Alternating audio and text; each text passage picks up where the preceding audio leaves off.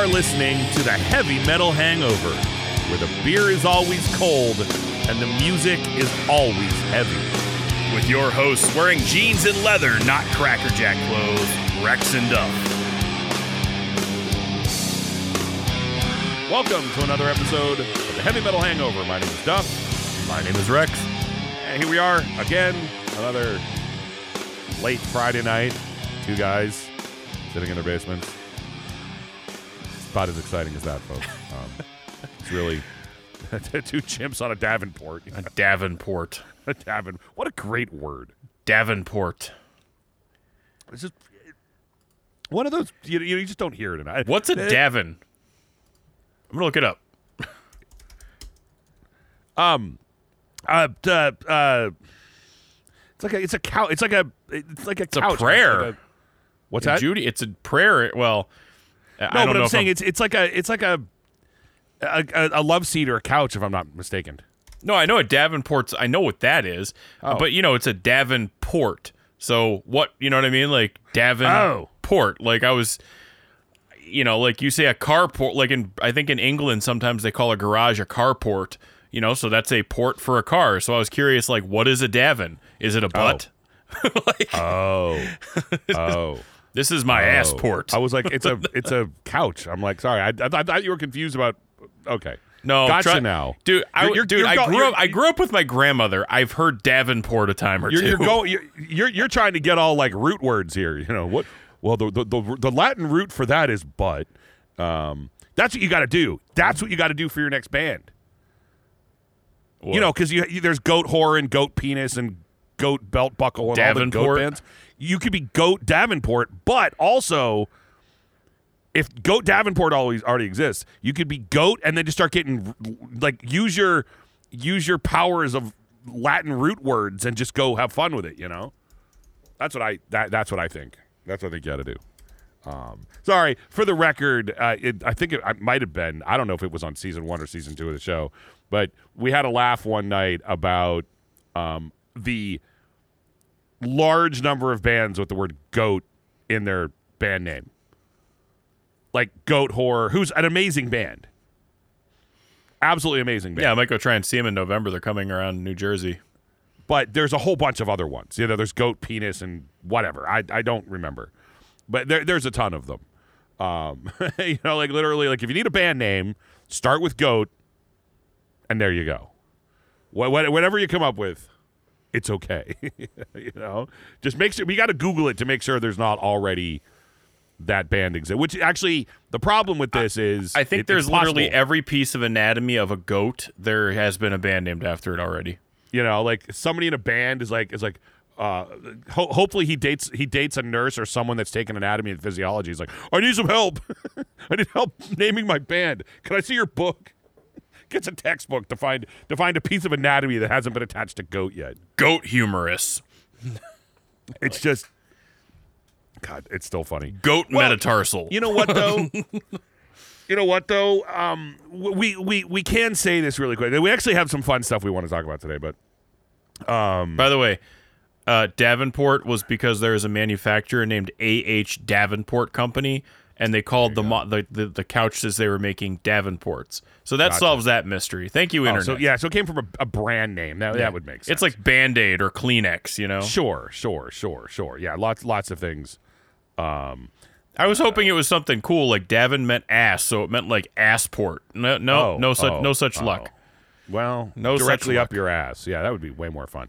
Um, by the way, by the way, I'm going to throw this out. Um, mainly, mainly just because it's top of mind. Look, we're not doing picks of the week, right? We're we're not, uh, and we're not doing picks of the week this week only because we got other fun stuff to talk about.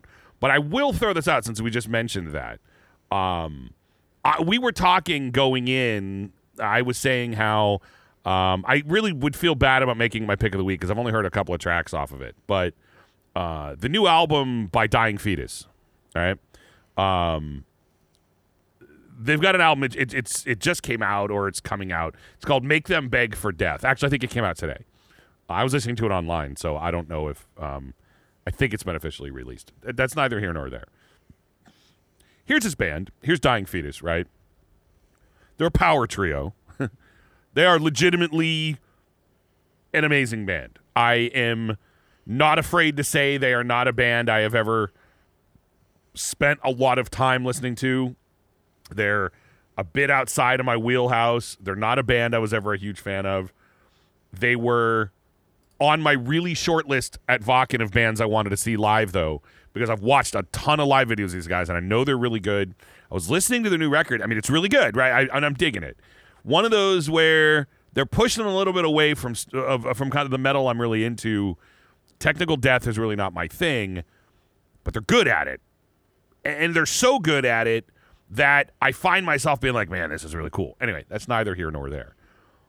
And you mentioned to me they're just a band whose name isn't doing them any favors. And I know we talked about this a long time ago, but you know, you were talking about seeing Goatwhore, and like I was talking about Dying Fetus bands whose names just don't do them any favors. It's it's interesting. It's it's an interesting thing to me because in in metal, it's weird when you think about that. Because a band like Dying Fetus, a band like Rotting Christ, a band, you know, whatever, any of these,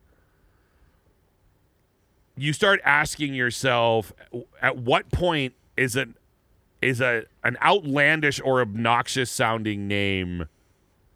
When is it an asset? When is it a liability? When you know when when when it when is it doing you favors? When is it harming you? When is it hurting you it's really interesting when you think about it um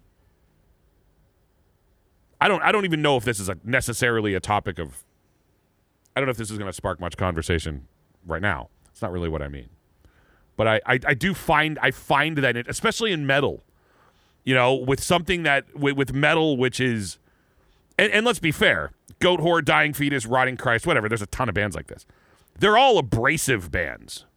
Die, you know, Dying Fetus is abrasive. They're only going to be at like metal shows. They're clearly it doesn't matter what their name is, they're not going to get airplay, you know? So this is not a band whose name is going to really stop them from becoming a band that plays arenas. You know, like that. That's that's not going to happen. Um, I'll put it this way: like Hate Eternal versus Dying Fetus, they're not really the same thing. But let's just roll with it. You know, the fact that Dying Fetus's name is a little more ridiculous, eh, it's not going to really hurt them. And actually, Dying Fetus is probably the bigger of the two. Actually, no, they certainly are the bigger of the two bands. But besides the point. I just I, I don't know. I find it an interesting thing in metal where there's that where there's that balance between the ridiculous, the the well, some band names are just stupid, but those ridiculous names like that. Well, because you know, Rotting Christ, um, that really upset Dave Mustaine, and he had them like pulled off a tour because like, well, you know, whatever. Dave, Dave, Dave Mustaine gets his panties in a bunch over everything. Um, he probably just kicked him out of the band because he didn't think of the name first. you know what I mean?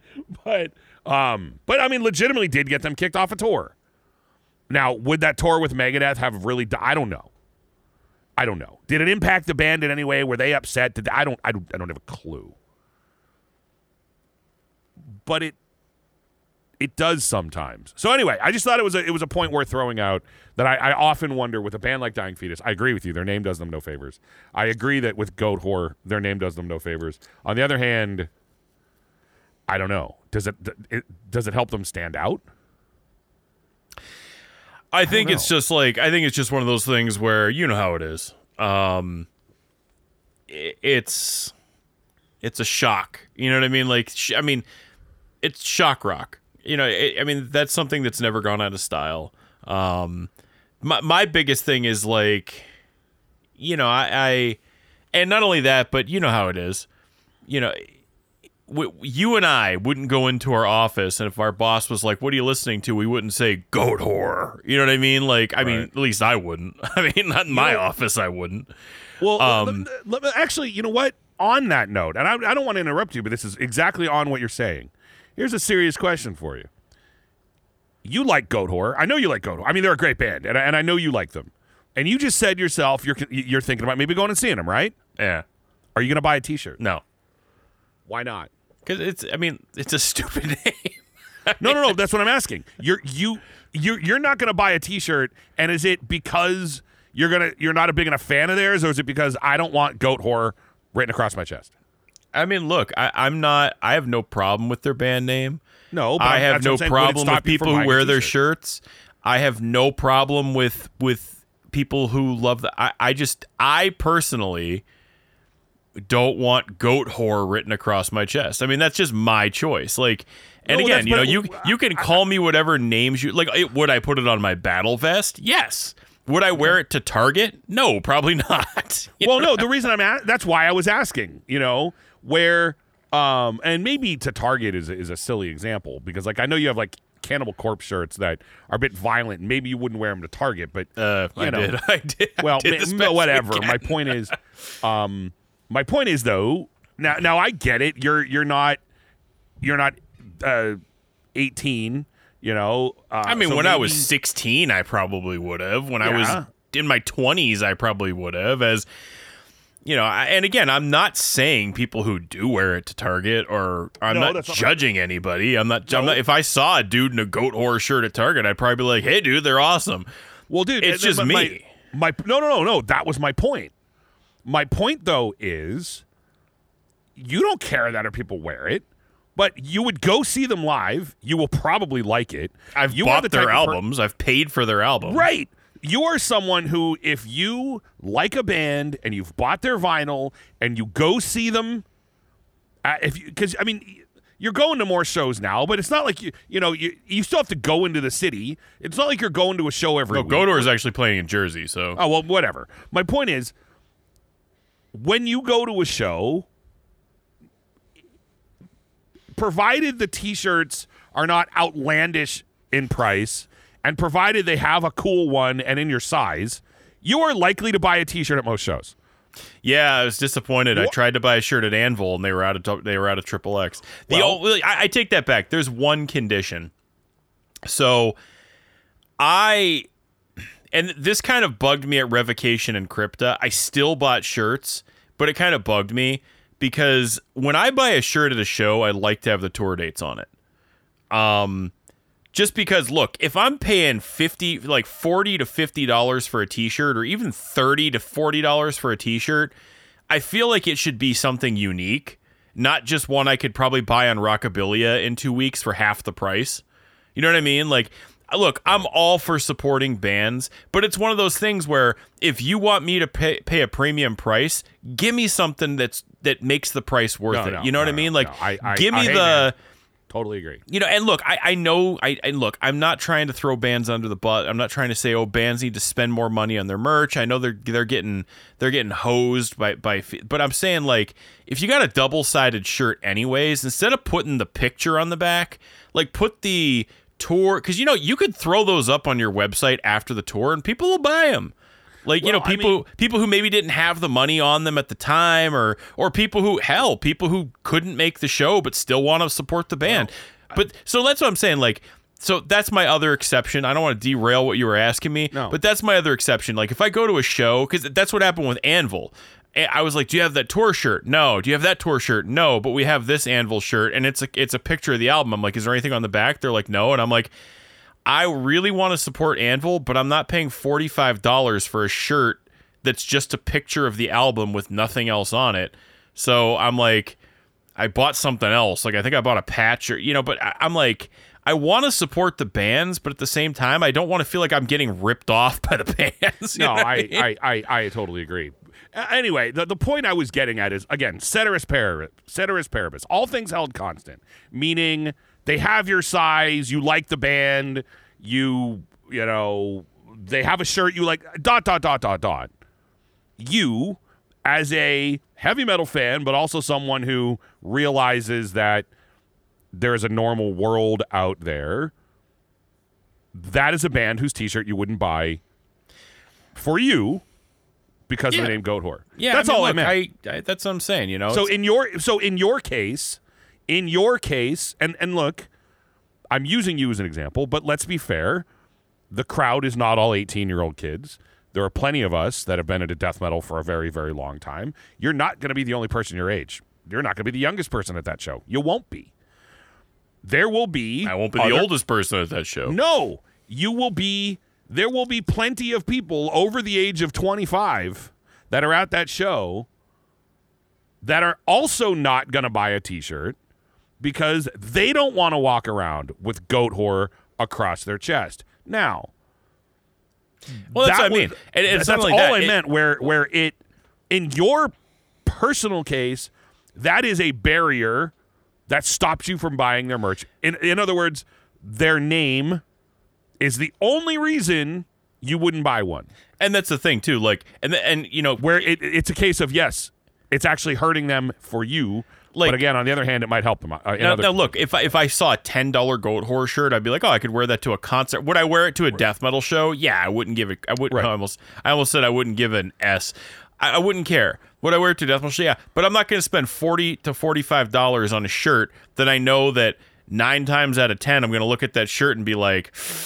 Ah, you know, I just don't think this is appropriate for Target. And Look again, Right, well- and look again if if I saw some, I, and I, I just want to make it clear that I am not saying you shouldn't wear that to there, No. or you shouldn't wear this here, or you shouldn't. Not what I'm saying. I'm saying me, who has nieces and nephews who I take out a lot, um, whom you know are are younger. You know, it, it's that. It's more that like you know what I mean? Like I, I spend a lot of time with my nieces and nephews, and when I take them to like the store or when I take them for ice cream, I'm thinking to myself like, will I wear a Cannibal Corpse shirt sometimes? If it's the logo shirt, yeah, who cares? Um, would I wear my like fire up the chainsaw with a guy with his head getting cut off on a on a shopping trip to Target? Probably not. You know what I mean? Like I don't know. It's it's it's one of those I- I things guess- too. You well, know what I mean? uh, And, and again, I was just I, the point. All I'm making with the point is there. You you when you mentioned to me that's a band whose name is not doing them any favors. It's just I again you you just were kind of proving the point that there are going to be plenty of situations that just their name is harming them in some way. well, you know, it's but it's- on the other hand, how many people were like dying fetus? I got to check that band out. I don't know. Maybe that happens too. Maybe their band name or dying. Uh, sorry, eh, we're talking about goat whore, but dying fetus the same way. Well, for How- a I mean, long time, there might be kids out there like goat whore. Well, that sounds awesome. I got to check them out for a long know. time I didn't take them seriously because I'm like that's such a ridiculous name, and I never listened to them And then I listened to was it carving out the eyes of God, and I was like, this is pretty good. Like, and you know, seriously, for and and I, you know, I'll be honest with you.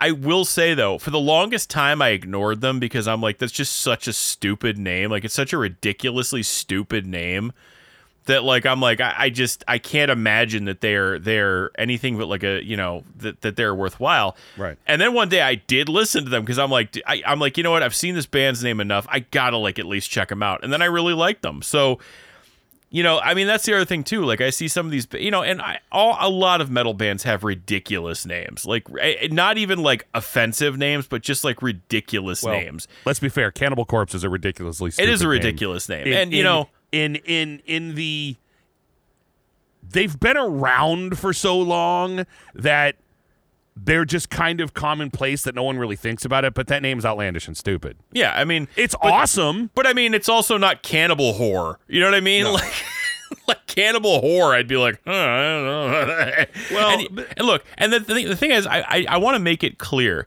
I am not uptight. I am not saying that. Well, you know, I'm why- not. I'm not looking at that an band name saying, "Oh, I'm embarrassed." I, you know, no, I'm looking at that saying like, I don't know, like I, I, you know, that's the other thing too. Point Like, is though, that's why you're a good example of this. You know what I mean? Like that's why I said ceteris paribus. Like all things held constant, like you're probably not going to wear it solely because their name is Goat Whore. Now, honestly, and, and That's if the it was one like, if it was factor. like, even if it was like goat death or goat like hoof, or I'd wear that.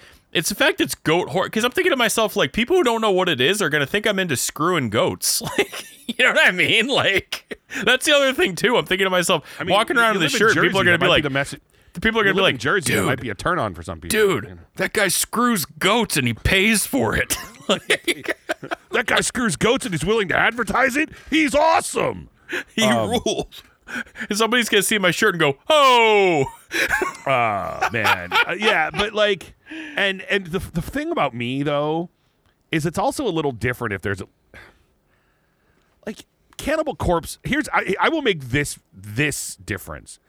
Cannibal Corpse's that band was always, especially now, they're they're over the top for the sole purpose of being over the top to where it's borderline kind of funny. Well, they know? even say it's funny. No, I mean it's there, there's there's a tongue in cheek over the top. Like Cannibal Corpse is so uh, it's outlandish. You know what I mean? we it's talked out- to them. No, I know. They- but we, we told we, we told we asked them like dude like what we asked them about their songs they're like we just sit around and come up with the most screwed up like funny hilarious outlandish stuff we can Well, I mean, like, well, hey, you know what though? It's it's Cannibal Corpse is like Steel Panther. Steel Panther is purposely blowing it out of proportion to the point where like that's you know that's silly, that's funny. Um, Goatwhore, I don't take it that way. I take it as that's a stupid band, and I like, dude. If I met the guys in Goatwhore, I'm flat out look at you and go, "Your band is amazing. Your band name sucks." I don't. I think it's stupid, and and I'm clearly, clearly, I am not offended by that name. I'm not offended by. I'm not offended by anything other than a well done steak. Like, you cook a steak past medium and just get get off. Just go, leave. But it's offensive. To, to, it's everything wrong in the world is a well done steak. But I'm not offended by it. I just, I think it's stupid. But they're a great band. Um, Dying Fetus. I don't know. It, it's not as stupid as Goat Whore, but it's also well. It's it's also not a. I, you know, cattle decapitation would be a really terrible band name if they weren't vegans, and then you go, oh, okay, I guess that makes sense. Th- That makes sense if you if you want to go down the vegan road. Like, okay, I get it. There's actually something there, but well, anyway, neither here nor there. Just something I thought about. Um, okay, so why don't we say? Oh, oh, I do want to mention one little thing. Um, I had mentioned before the whole Wacken situation. I said I didn't want to get into it again, but I had made it clear before that when our choice to not stay at Wacken and leave before it even started was not because it was rainy and we might be uncomfortable and it might not be, you know, we might get muddy or dirty. We left because I didn't think it was necessarily safe and I was afraid of getting trapped. I was afraid of not being able to leave. I was afraid of all the bad things that could happen as a result of staying. And I said I would rather be smart and the and with the information I had at the time, the smart move was leaving. Nothing bad happened to anybody that was there. It worked out. Again, it was a judgment call at the time. I will say this though. I don't even want to go down the rabbit hole about talking about this thing, but Burning Man recently, and then just literally today, the Blue Ridge Rock Festival in the United States, both of them were hit by really hard rain and weather, and literally people got trapped and or hurt at both of them. And I'm looking at it going, this is not a this this is not a, by the way, I'm clearly not happy that those things happened. I'm not even saying and I told you so. I'm simply saying this. I have been, you know, Wacken was a little over a month ago when, you know, when we left. And I have not regretted my decision to leave at all. But hearing what happened at Burning Man and hearing that like there was all this damage at this Blue Ridge- Rock Festival. And by the way, am I wrong? Wasn't there another festival in Europe like a week after Wacken that had like got had like horrible weather problems? Um, so I'm pretty sure that's three, three festivals in the last like six weeks that I can think of. All that did was really help solidify the fact that for the rest of my life, I will never regret my decision. Because there was always a part of me like, you know, one of these days you might really. Because people have said that to me all the time. Like, well, do you regret leaving? No. And I think I, I've had a lot of people say it to me like, oh, one of these days you're going to really be. And I was like, I don't really think I am. Like, I think I did the right thing. And I and I, I had friends and people I know that they kind of question that. And seeing those two things happen, and I feel bad for everybody. Normally, I would not feel bad for anybody who goes to Burning Man, but I clearly feel bad for anybody that does anything like that and bad things. You know, I don't want anything bad to happen to anybody except for Eddie Trunk. Um, but and Carl Logan. bad things all day. No, actual bad things could happen to Carl Logan, and I'm okay with that. Uh, I don't want like something bad to happen to Eddie Trunk. I just would like him to have a bad day. Carl Logan, everything bad in the world can happen to that guy. But uh, and if you don't know why, but it just it just helped me realize like I was at a festival. I had reason to think if I stay, I could get trapped or something bad could happen, and I left. But you know, when it didn't, when nothing bad happened, there's you're always going to second guess yourself. You're always going to be like, man, I could have stayed, I could have, I should have. And seeing what happened at these last three festivals just said to me, no, like I'm not crazy.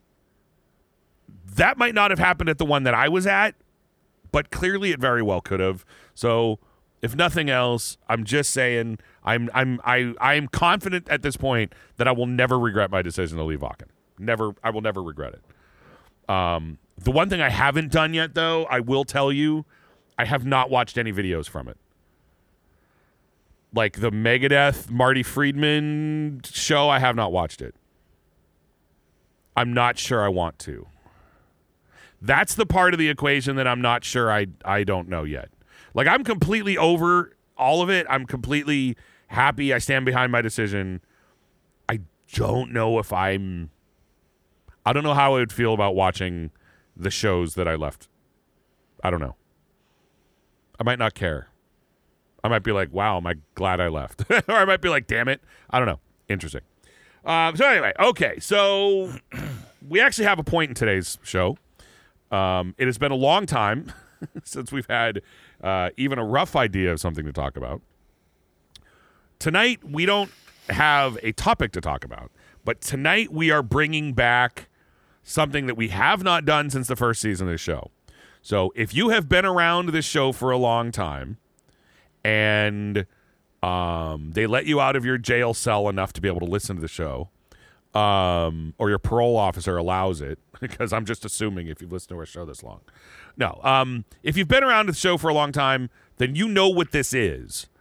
And hopefully you're glad we're bringing it back. If you are new to the show, then we will explain that what we're doing is something that we call tough choices. It came from Billy Madison. Remember that, and and Rex obviously know what I'm talking about. That the, the scene in Billy Madison, you know, who would you rather bone, Meg hmm. Ryan or Jack Nicholson? and that's literally where it came from. Now, look, it is not a unique thing to our show to have to do a pick one. Sammy Hagar, for example, though he, I'm, dude, I'm, we didn't invent this. What I'm saying is, had Sammy Hagar been doing these on all his videos when we started doing it, I don't know. I would have been like, ah, Sammy's already doing that with everybody. That's silly. But like Sammy Hagar, when if you watch his channel when he goes out and interviews other other rockers, he makes them do this, and he looks right at him and he goes, "You're not allowed to. You're you're not allowed to not answer this. Don't give me this. I can't. Nope pick it. You know, and when Sammy Hagar tells you to pick a choice, you, you do it, right? I mean, Sammy Hagar. Like, when are you going to say, no, Sammy, I'm not listening to you? Um, so it's basically, you know, who would you rather bone? But in this situation, it is we ask each other questions and we put each other on the spot. And we are very specific that there are some rules about this. Rule number one we don't know the questions we're going to be asked. So, if I had to, if I asked Rex to choose between, um, um, um, um, um, hold on, what's the guy's name? Um, uh, okay, if I had to ask Rex to choose between Kerry King's stupid tattoos on his arm and Dez from Coal Chamber's stupid tattoos on his chin, which is which is dumber, you would have to pick one. I don't know why I thought of that, but Kerry King's stupid tattoos are always a topic of conversation on this show. Um, so you don't know what the question is. I ask it to you. You have to pick one. The other rule is you're not allowed to do the. And dude, it drives me nuts when you see this online. Like it'll be like, "Who do you like better, uh, Metallica or Megadeth?" And someone goes, "Slayer." Like you can't do that. That's crap. they do that all the time. I know. It's so stupid. Like like I you know being someone being being someone who's into guitars, like I love this. Someone will literally go on a guitar forum and be like, "I have two guitars in my hand. I like them both, and I'm trying to decide which one should I buy." And every answer is something not in the guy's hands. You know what I mean? It's like it's it's like if you're at I had five guys this afternoon. This is clearly we're not paid to say this. I had five guys this afternoon. All they sell are burgers and fries. It's like, do I want cheese or do I not want cheese? And someone goes, get the chicken. Like it's stupid. Like you can't do that. Know what I mean? Like so so basically the rules are we're not allowed to know what the other person's asking. So anything that Rex, asked me and anything I ask Rex, we did not talk about these before. So you're going to get genuine reactions. And you have to actually pick one. You have to actually do it, and your answer is not allowed to be something else. You know, you just you just can't. You can't cheat and toss it aside. Um, sometimes the questions end up being super easy. You know, sometimes it, it, it's the easiest question in the entire world, and one of us doesn't even think about it. Sometimes these are really hard. The point also, though, is this stems into part of the reason we started doing the show to begin with, meaning the whole point of the show to begin with was if you're sitting down at Duff's in Brooklyn or at a metal show or a metal bar, or wherever, and I did this when we were at Duff's in Brooklyn, the conversations you have with random people, you know, I was I was wearing a Savatage shirt and we were talking about Savatage and it was like, oh man, do you like it better when Zach was singing or do you like it better when John was singing? Like that would be a good a good question. Um, actually, I don't know the answer to that question for me. um, but they're the kind of questions you ask people, and it, so it, it's a lot of fun and always sparks some fun conversations. So anyway, this is the first of the tough choices on the new season of the show. Little caveat: if there's any of the questions that we asked that we've asked before, if I ask Rex a question that I asked him three or four years ago, mind you, it's because I forgot I asked him this or I don't remember what his answer was. And if he asks me a question that he forgot he asked me years ago, there's a chance that either A, I forgot he asked me, or I don't even know what I answered it with. it's very possible. I mean, if, you know, you can fact check me, I guess, if you somehow still have a copy of an old episode. You'd be like, oh man, you picked this one last time. It's like, I don't remember. I don't listen to our show. Are you crazy? I have standards. Come on, man. um. So anyway, I don't know. So that's the tough choices. That's the whole point of this. Uh, usually it ends up. We always like to throw in one that's kind of one or two that are kind of goofy. Um. So anyway, that, that's the introduction to um to tough choices. Rex, my question for you. Uh huh. Do you want me to ask you a question? Yeah, yeah. You go ahead. I think you probably have more than I do. Well, that and I feel like I've been I've been dialoguing. I hate when people say that. I've been dialoguing. You've been talking, Dick. Shut up. Um, I've been I've been talking a lot, so it, it'll be cool for you to uh, for me to shut up for a minute. Okay, let me see here. I have a oh, you know what? I'm gonna go with this one because um I have a lot of I, I'm I'm curious about this one. All right you mentioned them earlier, so that's why I'm picking this one. There are two bands that I know you're a big fan of that are what I would consider modern, and they've been around. Their albums have been around for almost exactly the same amount of time. Like two bands whose first albums came out very close to each other. They're two bands you've seen live, two bands who I know are influential on you, and two bands you really like. So, in the world of who I am probably guessing are two of your favorite newer bands, which one, if you had to pick between the two, Havok or Revocation? Uh, yeah, so I'm gonna be. I'm, I'm gonna. I'm gonna put it this way. Like, Revocation's a new uh, band to me. Um, I found them on the the Outer Ones, the last album, which was I think like three or four years ago. That's when I discovered Revocation, and I've gone back in their catalog pretty far, but I haven't. Uh, I haven't really given them a good listening to listening to aside from you know, maybe their last three to four albums. Like those albums I know pretty well, but they're really early albums. Like they're really fir- like their first few I don't know as well. Havok's catalog I'm pretty familiar with because um, I listen to it a lot. I've known I've been familiar with the band a lot longer than Revocation.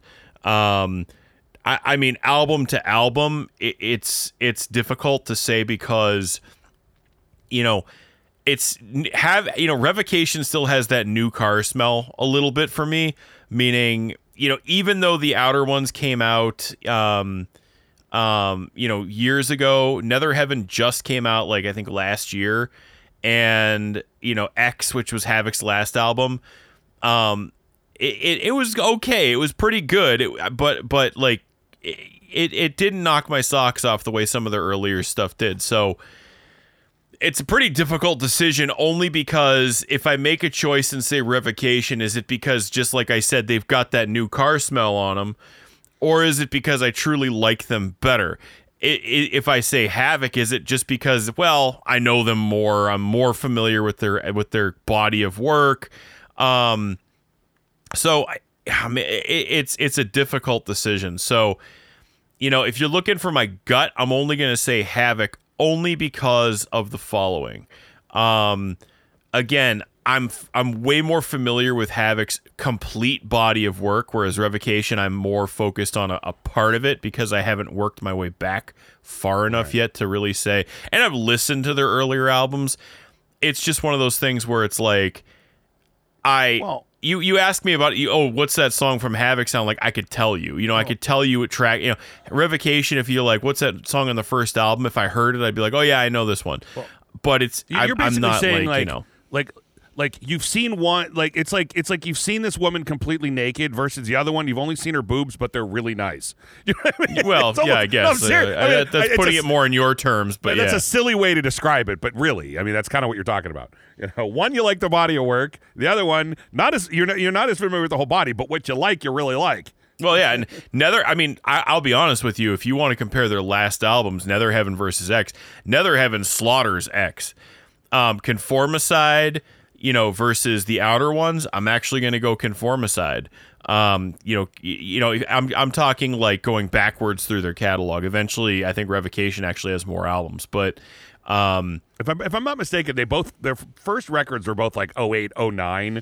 Um, I'm not. I don't know how long yeah, either band has been um, around before their records, but if I remember correctly, their catalog starts around the same time. Yeah, which, I mean, which helps. Which helps at least from a they're two. They're they're not similar bands. Really, they're not the same genre. And but. and Havok's first album really wasn't like it didn't sound like Havok does today. Like they really sounded like a band that was heavily influenced by bands like Testament.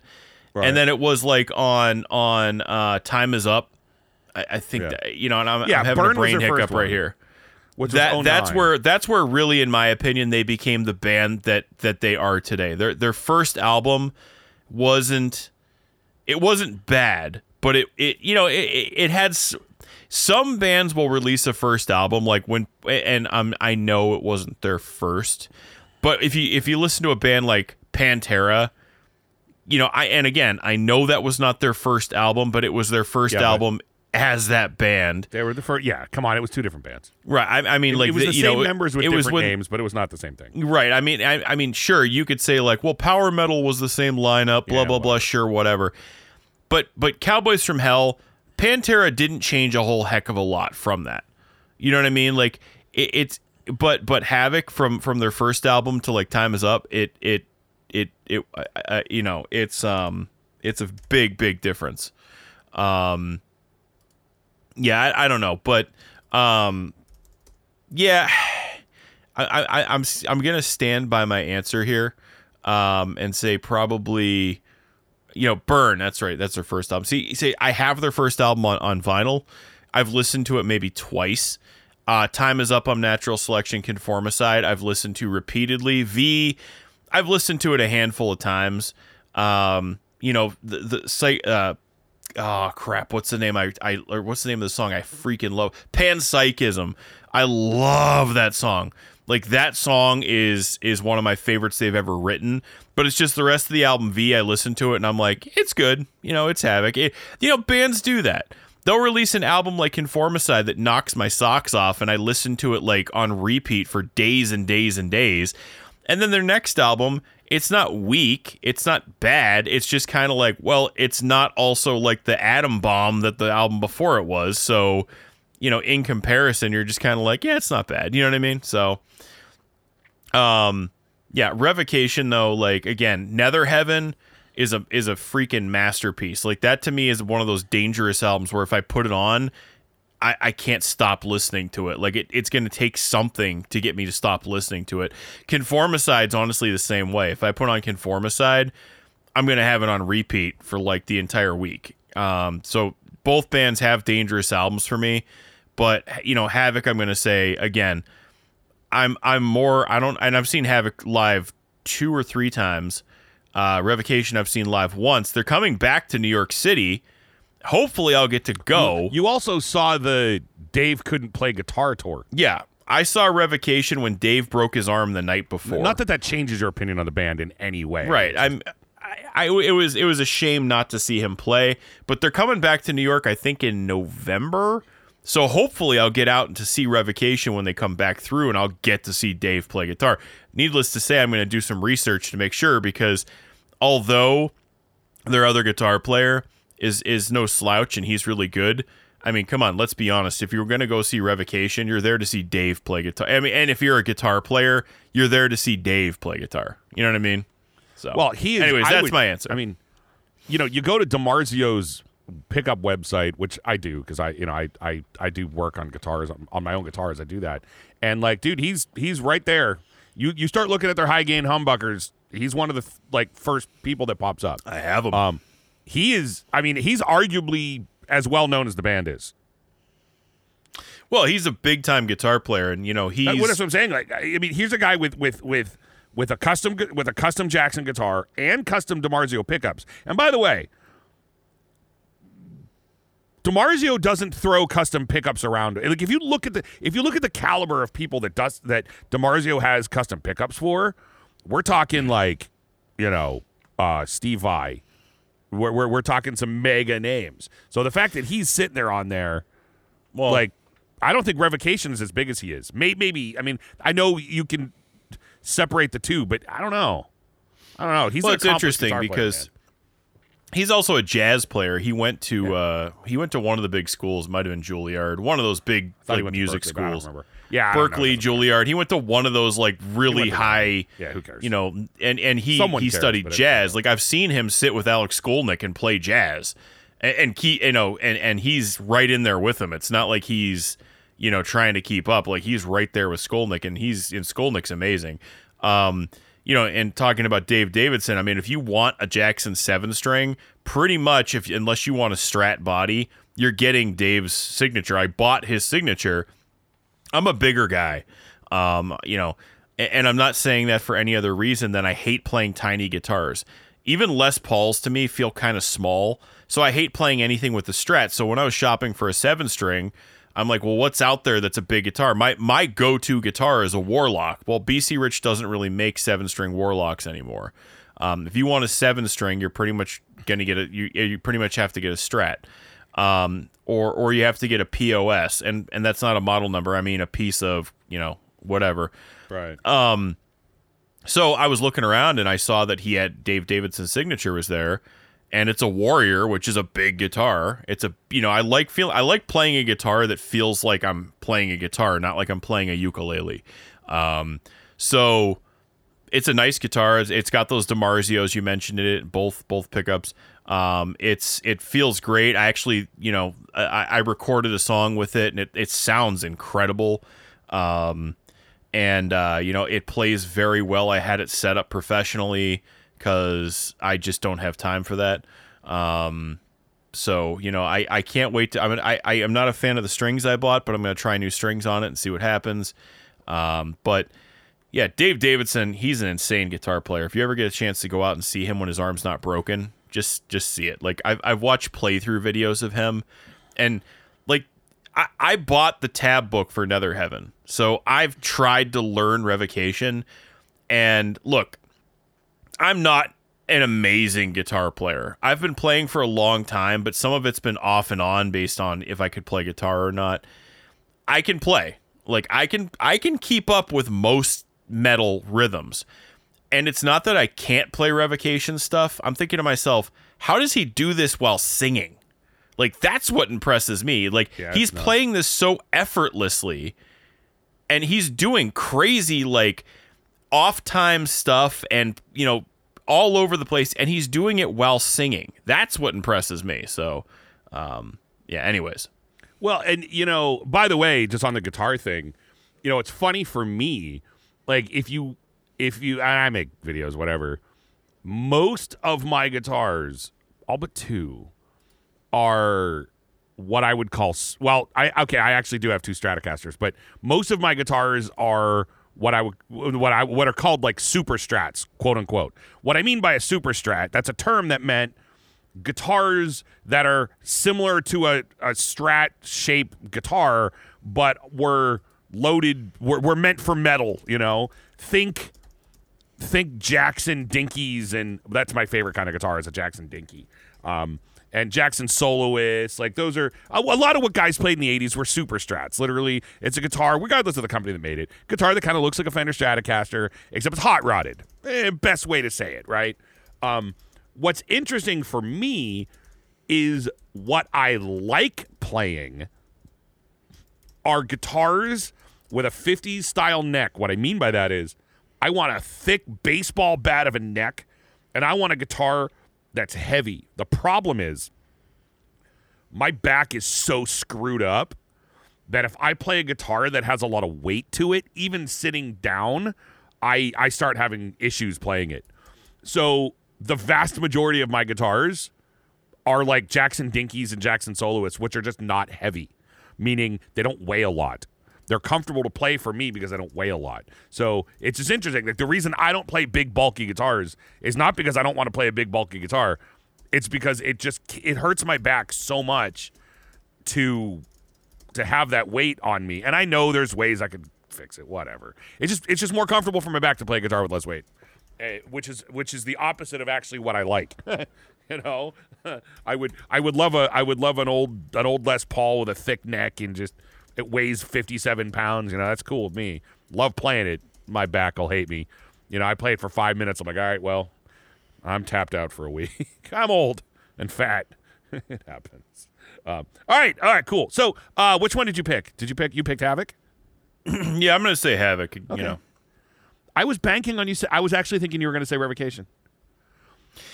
yeah, like I said, I mean, I I think I'm trying to just avoid that quote unquote new car smell like influence, and you know, trying to be And let, let me, mindful. I, I, and, and I, I'll let you. I'll let you ask me one. But I think I thought you were going to say Revocation, and let me tell you why.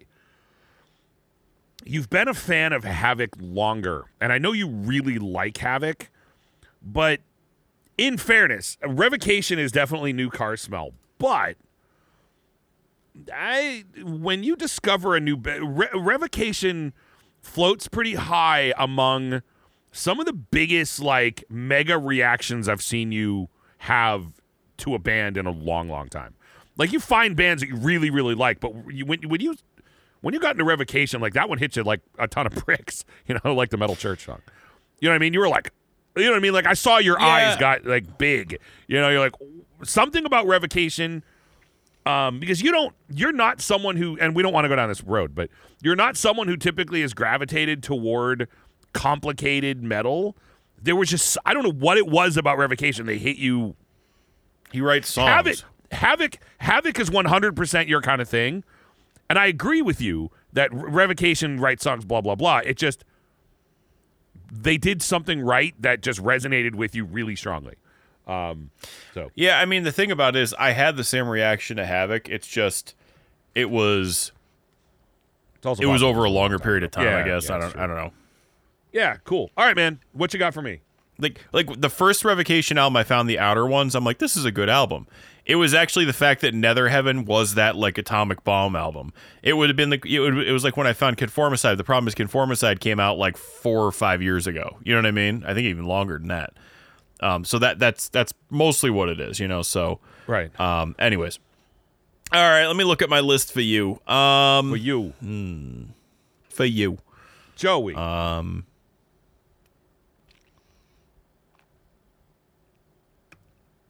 okay, let me see here. I'm I'm looking at my li- like I'm trying to think of the one. I have one that's kind of funny, but I'll save that one. yeah, I got a funny one for later. I actually feel like I might have asked you the funny one before, but I don't care because it's awesome. Uh, okay, I'm gonna say okay. I got one.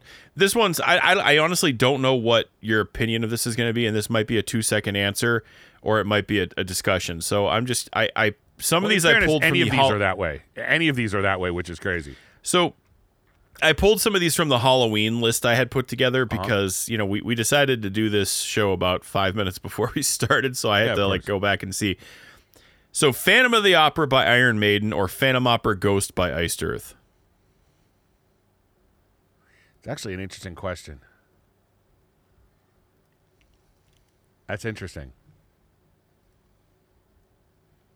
So I know you like both bands. Both bands are heavily influenced by, you know, Iced Earth is heavily influenced by Iron Maiden, but the songs are almost nothing alike. Songs are absolutely nothing alike. Um, But both are awesome. okay, so Phantom Opera go like I have a gut, but I have a gut instinct. But let me talk through this for a minute. I have a gut. Well, yeah, we know. I have a gut.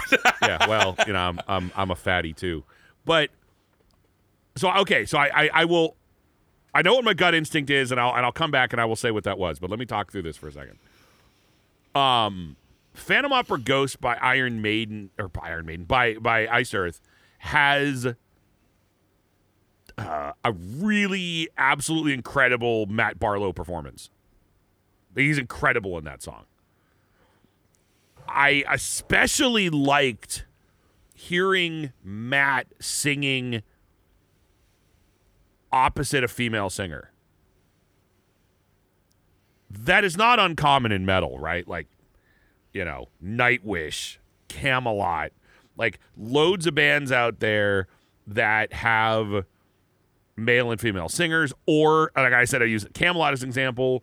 You know, when when um, when Roy Khan would do uh, would would do songs with like duets with Simone Simons of Epica, um, who's named after a Kamelot album. So there's a huge connection there. But like, I love hearing that. Like, seriously, some of my favorite stuff to listen to, like like the the song like "The Haunting" by Kamelot, when when Roy Khan and uh, and Simone Simons were singing that song together, or um, the Evergrey song where uh, Floor Jansen. Well, anything with Floor Jansen, it doesn't really count because that's just magic.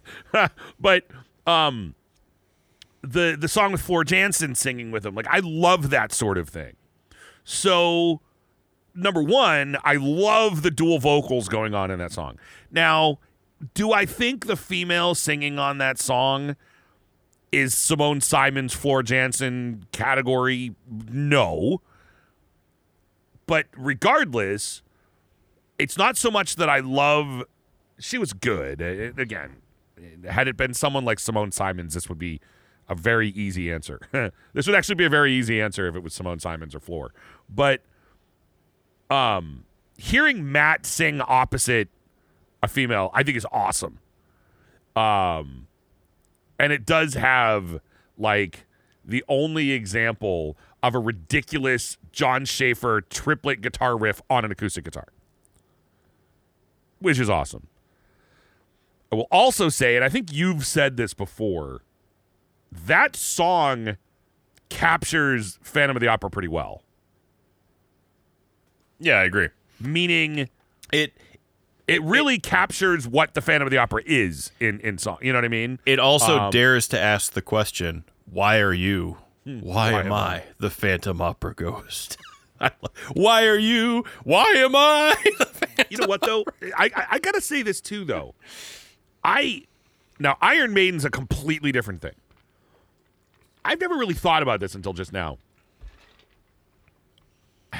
You know how hard that song for me anyway.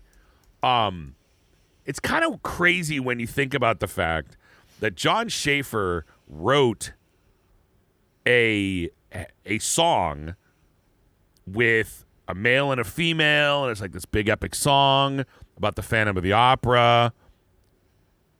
Knowing all and well, that already exists. I mean, you don't have to be into Broadway, but you know, the Phantom of the Opera. It's kind of hard to not know that song, you know, from the from the musical, and it's hard to really kind of not like it. You know, I'm I'm um, I, I'm I'm typically, you know, um, not a big Andrew Lloyd Webber fan. I'll go on record with that one. But come on, you know. Uh, and Floor Jansen, great example of singing that song perfectly. The way Nightwish does the Phantom of the Opera, their ver- you know, uh, the the Broadway version of Phantom of the Opera when Nightwish does it. So what I'm getting at is, it's one of those things where that it's already been done and it's already been done really, really, really well. I don't think anybody would really argue against that. And even metal bands don't argue against it. Because I said, like, Nightwish covers the damn thing. So the fact that Jon Schaffer was able to go in and write something like that, that sounds nothing like it, it was completely different. I think it's really cool. It's not a cover. I mean, it's a completely different thing. But he was doing the same thing, but in a completely different song in a completely different way. Uh, I got to give him a lot of props for that. Um, it's definitely the epic, the, the, the big epic of the two songs. The the problem is the Iron Maiden one could not be more on the opposite end of the spectrum. Where it's just it's just it's Phantom. It, it, the Iron Maiden song is almost damn in the pocket. Like it is such a great it's just such a classic Iron Maiden song. This is where see this is where the, the, the question becomes difficult to me. Am I judging it from like what's the better quote unquote Phantom of the Opera song? Sorry, Iced Earth wins hands down because they really did. They kind of captured Phantom of the Opera with it. But realistically, does that outweigh classic Iron Maiden and let's be fair, from the first two Iron Maiden records, Phantom of the Opera is one of the best tracks. It really is, you know? I mean, I'm uh-huh. partial to Charlotte the Harlot because, well, you know, I like the topic. But, I mean, come on, look at the first Iron Maiden record. Phantom of the Opera is what? Top two? Or, it's easily top three. Easily top three for most people. I would think most, I mean, I'm a big fan of Remember Tomorrow, but I think most people are like Sanctuary, Phantom of the Opera, and then Iron Maiden. Like those are the three songs that you you know that are that are the the, the, the takeaway tracks. I know people oh like Prowler and Running Free. Okay, fine. My point is there's a couple of tracks that you really take away. I think Fan of the Opera might be one of the most well known songs off that record. Um, I mean, it, it's covered all the time. It was just recently covered. You know, Ghost just did it, but it, it's covered all the time. Um, so it just really comes down to like Iron Maiden wins easily in the terms of just awesome song. It, it, it, because it's just Iron Maiden being Iron Maiden and doing it really well, and it's a standout track in the early Iron Maiden stuff. Um, but Iced Earth, out of the two, Iced Earth is who captures the feelings and the emotion behind it. Like it's an emotional song the way the way Iced Earth does it. Um, I don't know. This is hard. Um, okay, I'm probably gonna I'm gonna go Iron Maiden. That was my that was my gut instinct was Iron Maiden, and I'm gonna do it for for this reason and this reason only. When I think of classic Paul Di'Anno Iron Maiden, Phantom of the Opera's uh, second song that comes to my mind. Wrathchild is always uh, that's the Paul Di'Anno Iron Maiden song to me is Wrathchild, and everything else is second to Wrathchild. But Phantom of the Opera is one of those songs that I love. And like when I see Iron Maiden live, it's one of those songs I love having on the set. I've seen him play it, love it, huge fan. The problem with the Iced Earth one is because I don't listen to horror show very often, I frankly kind of forget about the song. and I shouldn't say that because it's such a great song, but I kind of forget about it. Um, and I also don't think where I think Phantom of the Opera is a standout Iron Maiden track for the Paul Di'Anno years, and I actually think Phantom of the Opera holds it. It Phantom of the Opera is a song that's held its weight for forty some odd years. It still would make set lists, and it's still a great song. I don't think Iced Earth's. I, don't think it has it. So I'm going to go Iron Maiden. I'm going to stick with my gut and go Iron Maiden. But I'm glad I kind of talked through the reasons why. Well, it's kind of like what you just said with with you know um, with Havok and Revocation. You like them both for different reasons. Your relationship with the two of them is completely different. Um, so it's it's odd. This is an apples to apples comparison that that ends up being, you know, apples to beer. Like it, it it's like I, I, don't know. I'm gonna go Iron Maiden. Fair enough. I, I, I don't. I yeah yeah. Uh, I'm I'm I'm pretty confident that if you asked me this two years from now, I'd I'd, I'd yeah. I don't think this one is the flavor of the day question because they, they unlike yours where like you were comparing a band that you excuse me sorry sorry about that folks um you comparing a band that you've been a fan of for like I, am going to make this up twice as long you know you've been into Havok whatever uh, twice as long as you have revocation with me, like I was an Iron Maiden fan before I was an Iced Earth fan. Um, just because I knew about them years before I knew about Iced Earth. But that being said, I've been a fan of both bands for decades, and I'm a huge fan of both bands. Iced Earth, eh, I stopped really liking much of anything they did after Glorious Burden, but whatever, neither here nor there two bands I love. So it's definitely not a relationship with the band thing. And I'm not comparing and, and also I feel pretty comfortable not comparing band versus band. It's really just I think Phantom of the Opera is just like it's just such a good song. It, it really, really, it's just it's it's killer old school Iron Maiden. It's one of those songs on that first album where you're like, this is why Iron Maiden's awesome.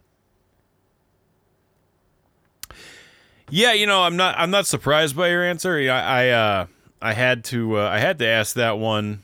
Um you know, I for me, it's going to be Iced Earth. Um, I I really really figured. Fa- Phantom of the Opera is I've never okay. So let's let's clarify. I have never in my life seen the musical ever.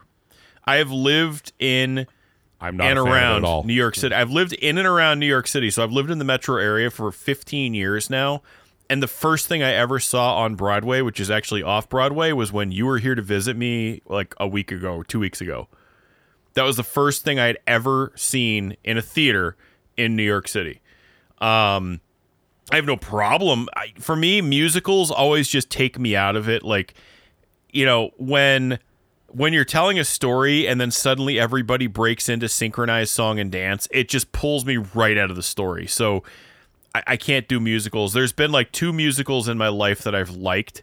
Uh, Sweeney Todd, The Demon Barber of Fleet Street, and Little Shop of Horrors are about the right. only two musicals ah. I've ever been able to like sit through and enjoy. Number three would be Willy Wonka and the Chocolate Factory. Yeah, you know, it's a musical too. In fairness, it's a musical, but it's it's not. It's it's see, I I consider it though.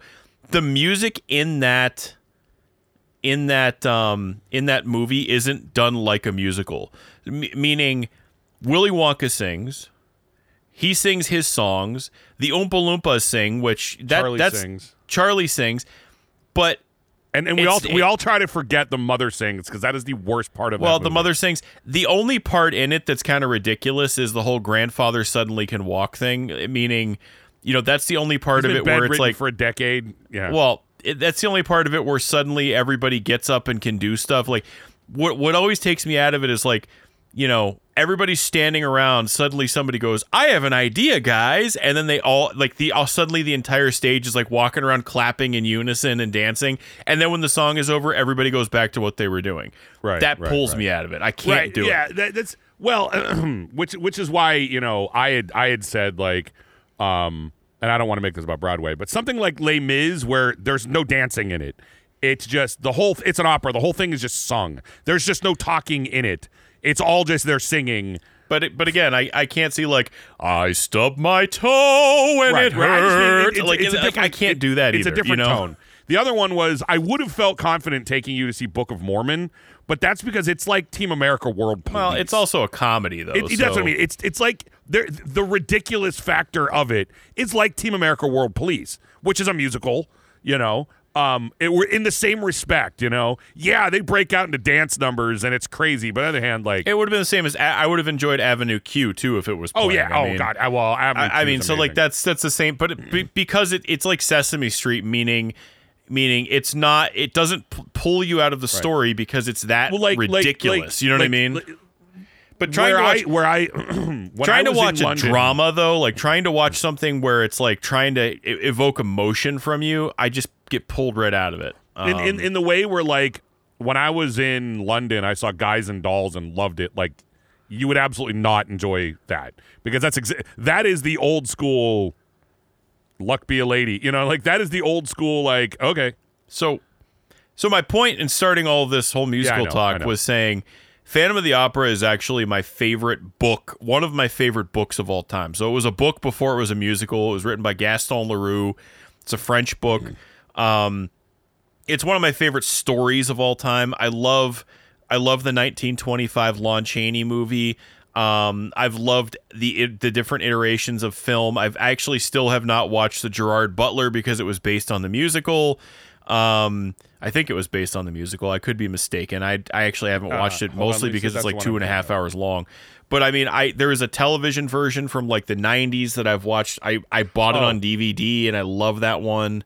the, Um, the uh, for the record, the the Gerard Butler one is a movie version of the musical, and it's just turd. Well, exactly. I, I was like, if it's the one that came out in 2004, it's just yeah, it is. So, but but you know, I, I even it. bought. for the record, I, someone is bad in it. I don't remember who it is. I don't remember if was a- him or her, but someone's bad in it. there's a book written called The Phantom, and it was like a prequel where it t- went through his entire life and how he became the Phantom. And I bought it's been out of print for decades. I actually tracked it down and bought it. Um, I haven't read it yet. Um, but you know, it's so it's it's one of my favorite stories because it's like you know the whole the whole the world makes him into a monster and all he wants is to be loved and because he's so because you know the world made him into who he is he can't be loved and it's kind of like one of those like it, i just love that whole like Oh, yeah. story Well- and and like i said the phantom of the opera ghost by iced earth captures that in terms of Right. you know he the, he his worldview has been so warped by what's happened to him that he thinks like murder and and killing people and tra- you know keeping somebody like you know captive is like romantic you know like that Right. that's and that song captures all of that like Well- you know if you know it, uh uh, if I'd rather you die than spoil my dream, myself I'll kill. If I can't have you, no one will. Like that part. Right. Well, no, sure, sure. Well, the, the the the point I was making, where I said, um, I think it was a. I commend Jon for being able to do it. Now, now, admittedly, the Iced Earth track spawns a lot more of the story, but whether or not you've seen Phantom of the Opera, the musical, I'm not a fan of it. Um, I'm comparing what he did to the very famous, you know, the Phantom of the Opera is there inside, my mind. You know, that is an amazing song, and that also perfectly captures Phantom of the Opera. That There's song, a guy, I think his name's Jonathan Young or Jeffrey Young or something, and he did an amazing cover, heavy metal cover of that too. Yeah. Actually, it's a lot different than Nightwish's. Well, and so the, the the the point I'm getting at is He's on YouTube. that song is it captures the emotion. It, ca- it everything you want out of Phantom of the Opera is captured in that song.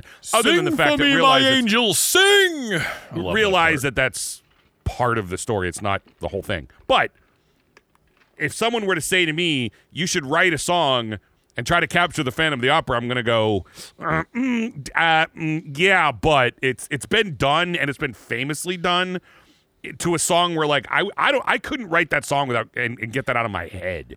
You know. You know, Um, it's it's funny and, and I'm say not, that. And I'm not a fan of the show. I saw it in I saw it once in Toronto in middle school. And albeit I know maybe as an adult, but I I just don't like it. I'm not an Andrew Lloyd Webber guy. Sorry, I'm not. But that Well, song is great. The the it's- song, The Phantom of the Opera, is great. it's funny yeah it, and it is and especially done heavy metal style but it's actually funny you say that um when I'm working, I- I'm doing I'm doing a music project, and I'm doing it based on all the things I like. So all the songs are about stuff I like.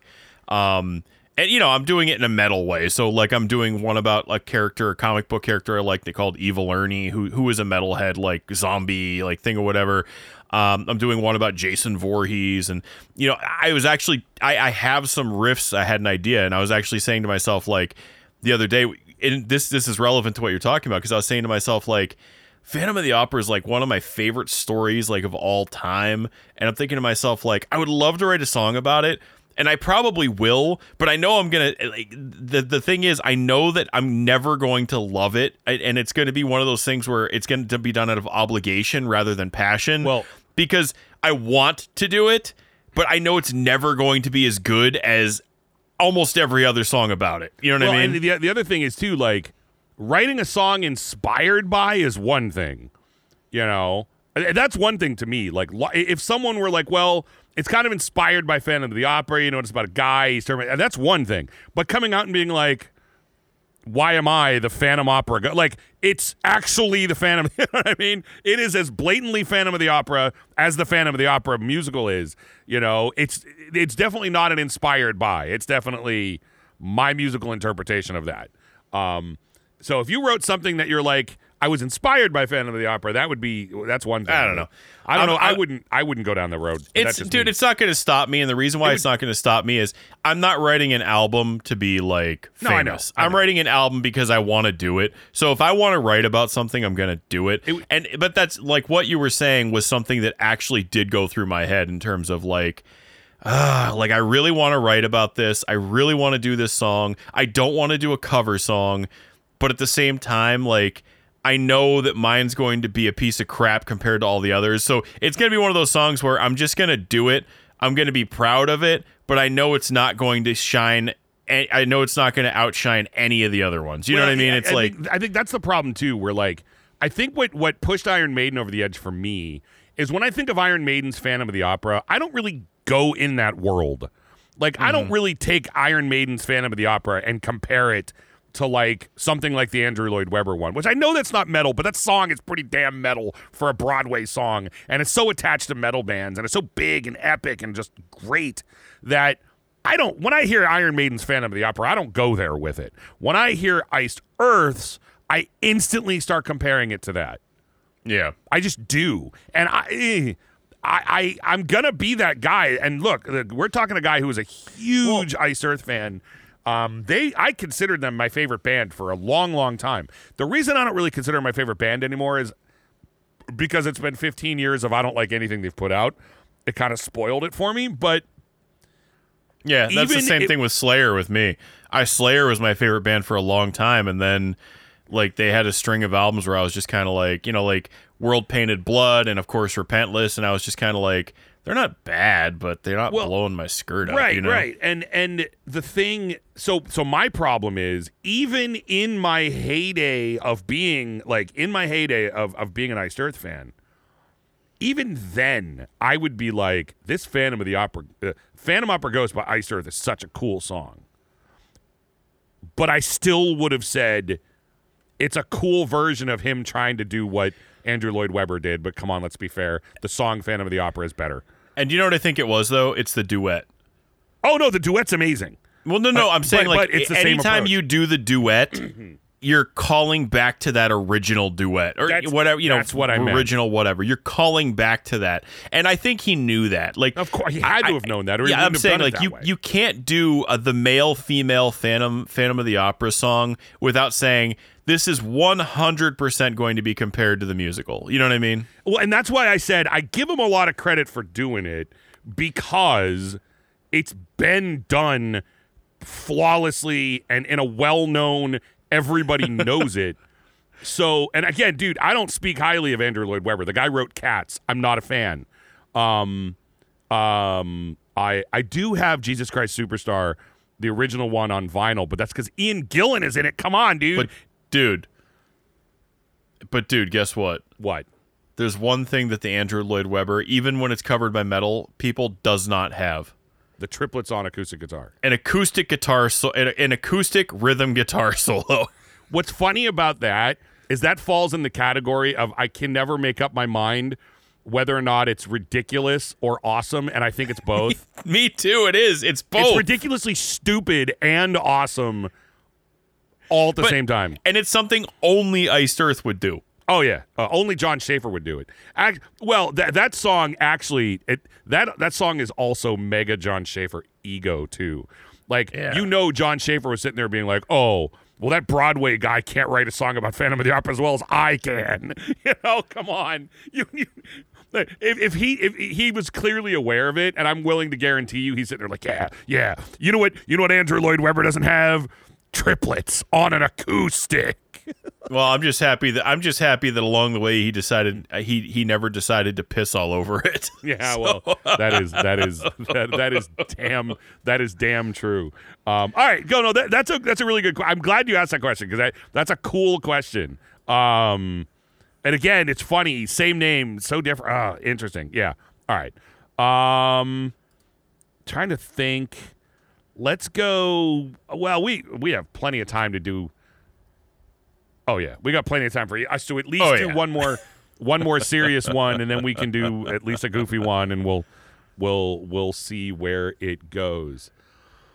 I don't remember if I've I- I have to have asked you this question at some point in time, but I don't know if I ever point blank. I don't know if it was. I don't think this was ever a tough choices question.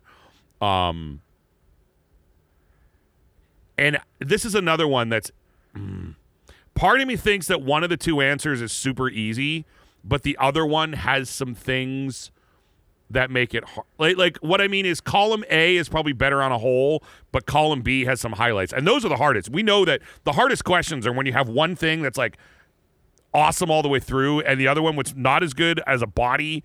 You know, it's the it's the ride the lightning, master puppets, whatever. Like that's not the question.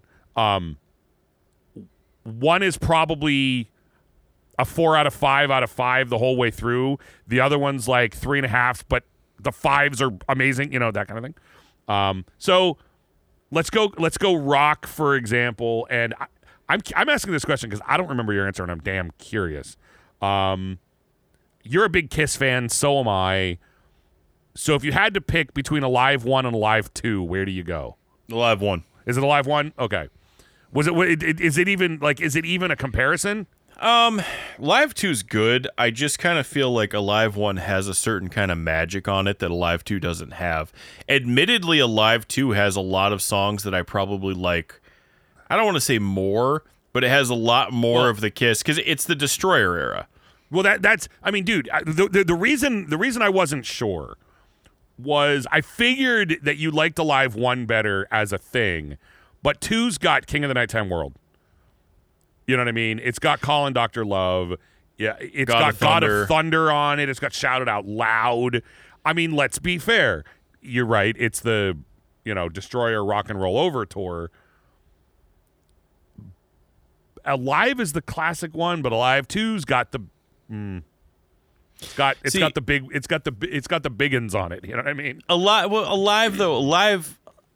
It has, you know, the thing about it was alive two never, never. I I got those two albums at the same time. Actually, I um, I was just getting into Kiss when I was a teenager, and I got double platinum first. And then I got Alive and Alive 2 because I'm like, well, Alive and Alive 2 have a lot of songs that I'm familiar with, but it also have a lot of songs that I don't know.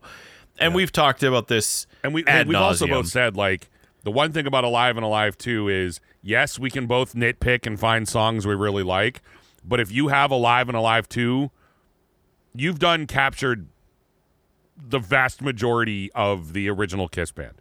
Yeah, I mean, There, there's a I mean that, that's course, a big. clearly, That's a. there's a few that aren't there. I mean, those are those are. I mean, double platinum between double platinum and those three albums. I felt like at that at that point I had any Kiss that. Well, I, I wouldn't I wouldn't go as far as to say any Kiss worth worth listening to. No. but I had. I don't feel like I was missing any missing Well, out. again though back in the day when you're a teenager and the 15 20 bucks it took to cough that you had to cough up to get a cd when you're on a limited budget alive and alive 2 made it pretty easy to not feel like you had to buy their whole discography Right. you know So, you know, so I was gonna say alive.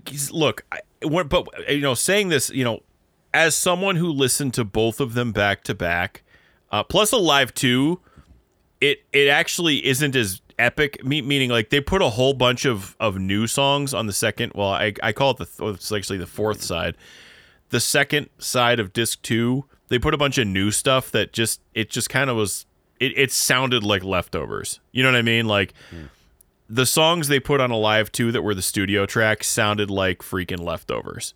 Nothing on that album has did anything for me that was a studio track.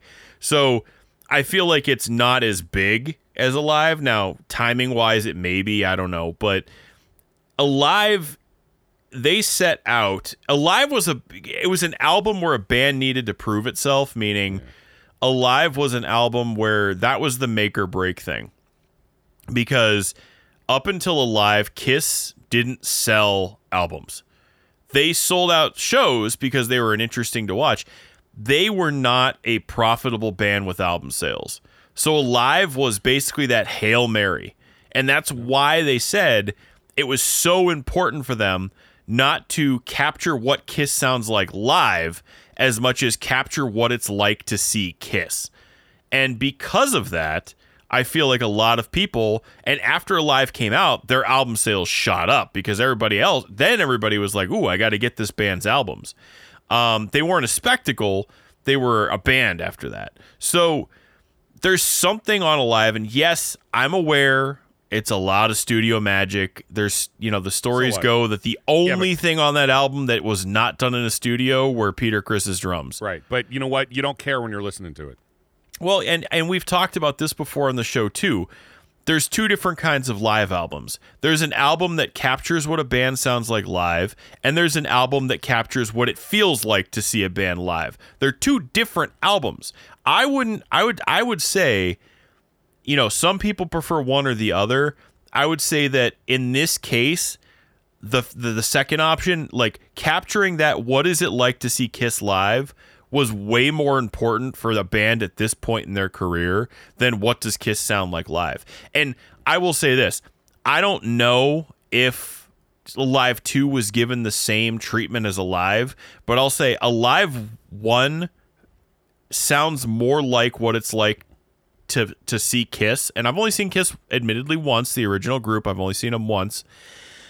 But to me, when I listen to a live, I feel more like I'm at a Kiss show than I'm listening to a recording of a Kiss show, if that makes any sense. Yeah. No, I agree. The first one, I don't care how much studio magic it is. The first one has more grit. Alive 2 has more glam. Like like Alive 2 to me feels more glamorous and Alive 1 feels grittier.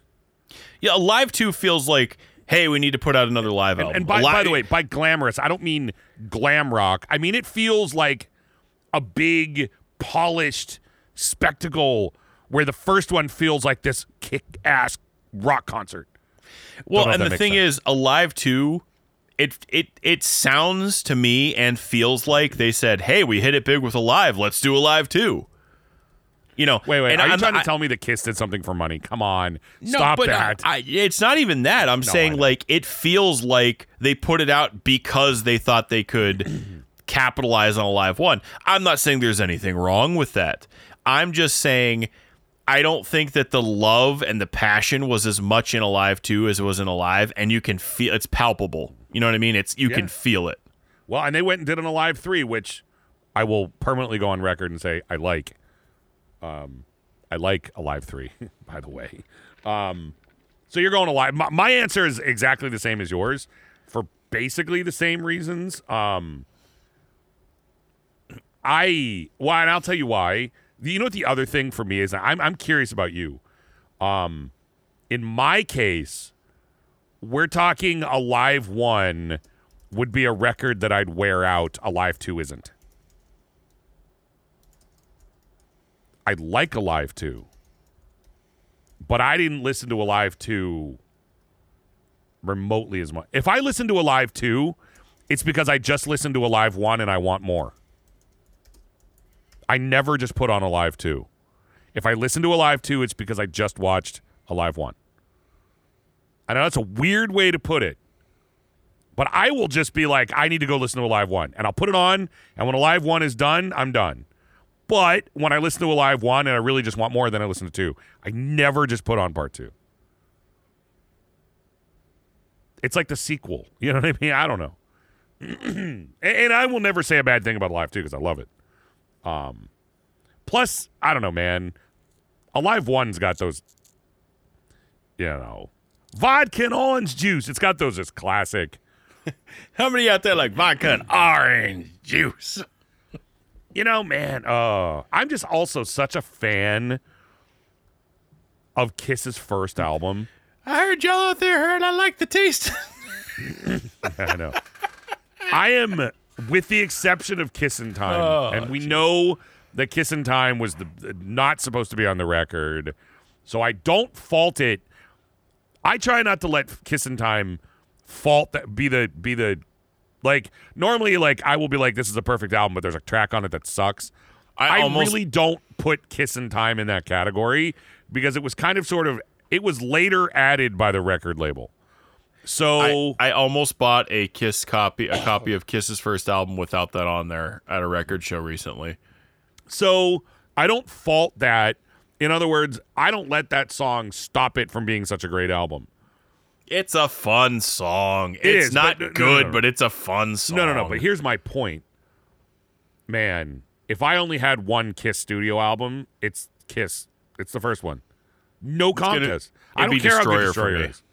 it'd be Destroyer for me. I don't care how good Destroyer is. I didn't say it was better. I said No, no. I'm saying I don't care how good Destroyer is. I'm not taking Destroyer over the first one. See, for me, it's it's King of the Nighttime World. It's Detroit Rock City. It's God of Thunder. Like those are almost all my favorite songs. Is I think Shouted Out Loud's on Destroyer too. I can't remember. Um, but you know the the other choice would was I actually it be rock and roll over. I don't remember. I'd have to look. I'd have to. Yeah, I, I can't remember. I can't keep track of that. Uh, I, I'm having a brain. I'm I have brain hiccups left and right. But um, No, shout it out loud's Destroyer. yes, I thought I thought so. could- I- but yeah, I, I, I Uh, confuse it those doesn't I matter. It's neither here nor there. Um, but the other the other one I was gonna say was, and honestly, even before even before um, even before I would put the, now the first Kiss album is a masterpiece, but honestly, I think I would actually even do. I would actually maybe even put Love Gun above it. Really? Yeah, because dude, I Stole Your Love is actually one of my favorite Kiss songs. I stole your love. Shock Me, I freaking love. The song Love Gun. Plaster Caster is just hilarious. That's a great song. No, that is a great um, song. Christine 16, I think I already That's also a mentioned. great song. You know, the, the first Kiss album is awesome. You know, it's got See, some legendary To tracks. me, like the first album, man, Firehouse, Cold Gin. I mean, look, I know it has like Strutter on it, right? But I'm talking like Deuce. Black Diamond. Yeah, See- but I mean, like, I love Black Diamond. I love Deuce. I love Let Me Know. Cold Gin's my favorite Kiss song. Nothing. Firehouse. I'll be honest with you. oh, I I love that album. this the songs Firehouse, Cold Gin, and Black Diamond. I'll be honest with you. I like those songs. They are at nowhere near my top favorite Kiss songs. As a matter of fact, Black Diamond is actually a song I actually don't like all that much. Oh. I love that song. I Oh, do man. like Hundred Thousand Years. It must You have what- been a bitch while I was gone. You know what's, what's funny about this is as an odd, and this isn't even the point of the question, but this is an odd example where I think the first Kiss album is more of like a meat and potatoes, straightforward rock album, where like Destroyer and stuff like that was the big like the big over the top spectacle. And what's interesting is that I'm the one who went with the like stripped down, more classic rock first album. You would think I would be the you would think it would be the exact opposite. You know what I mean? You would think I'd be the fan of like Destroyer and Rock and Roll Over, and you would be the bigger fan of the first record because those that would play into more of us. I don't know, man. Maybe I, I think I like the first album so much though because nothing by Kiss got spun by me more than Alive One. Like Alive One was just in. It's been in regular rotation for me yeah, man. 25 plus years. If I you're talking- that album. If you're talking eras, I'm gonna take Kiss Alive over any of their first three albums. I'm gonna take their fir- I'm gonna take their second three albums over Kiss Alive two all day long. Because looking at Rock and Roll All Over, I Want You is amazing. Calling Doctor Love Love, you know that's a favorite of mine. Um, uh, Dude, Hard you know Luck Woman, awesome? Making Love. Making Love, Making Love all night long. uh, hard luck. You you'll be a hard luck woman, baby, till you find your man. I love. That Oh, you know what? By the way, I did finally. Um, if, if we didn't say this because Rex got it for me, I did finally drop the needle on Smashes, Thrashes, and some Hits. I had some Awesome. time. Um, I've had it on cassette for a billion years, and um, so that I will tell you that got a ton of airplay for me because I had it on cassette, and when I had a car that only had a cassette deck, I played it a lot. Which was last week. No. yeah, pretty much. Um, thing is, though, man, you always talk about let's put the X and sex as being on there. You forget to mention that "You Make Me Rock Hard" is also the pervy song on there. Like, I love that Smashes, Thrashes, and Hits had two original songs, and they're both pervy. Like, I love it. So, so you know, I, I That's a think great you, album, by the way. You said you said this, so I'm not letting the cat out of the bag. But you said, you know, your birthday was recent. Yeah, yeah, I was at a record show, Right. and I was like, I saw that, and I was, I, I talked, and also I got you "Let Them Eat Metal" by the Rods. Which is just cool. Um, yeah. if you've never, if you don't know that album, look up the cover, and you'll understand why I bought it for Duff. Um, I saw those two albums; they were the same seller. I looked at the guy and I said, "Look, my buddy's birthday is is you know is like this week i was like what can you do for me on these he gave me a killer deal and i was like you know what i don't want to live in a world just like just like when i bought you animal f like a beast that single by wasp i said i don't want to live in the world where duff does not own a copy of let's put the x in sex and let them eat metal on vinyl i said i just don't want to live in know, that world and I, I- also gave you I had an extra copy of Denim and Leather, and I also gave you that oh, because Oh, again, I And do could not want to live in a world where Duff does not own Denim and Leather on vinyl. Talk about a record I could listen to all day. By the way, I will say this about about, and I have said this since I had it on cassette. I wish to God, and I know why it is. I wish to God, I was made for loving you was not on Smashes, Thrashes, and Hits. The reason I say that is because I love the record. It's so awesome. The fact that it has like the classic Kiss, um, but it's just it's it's a great it's got the Eric Carr version of singing Beth. Like I just I do I love it. And then that one's just sitting there like damn it cuz like it's a greatest it's a greatest hits. You don't want to skip a track.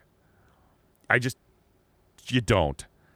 And Yeah, it, and truthfully- it kills me that that's floating on that record because I'm like like rock and roll all night. Dude, I'm sick of it. I don't care if I go the rest of my life ever hearing that again but I'm not going to skip it on a greatest hits. It should be there. It's a killer song.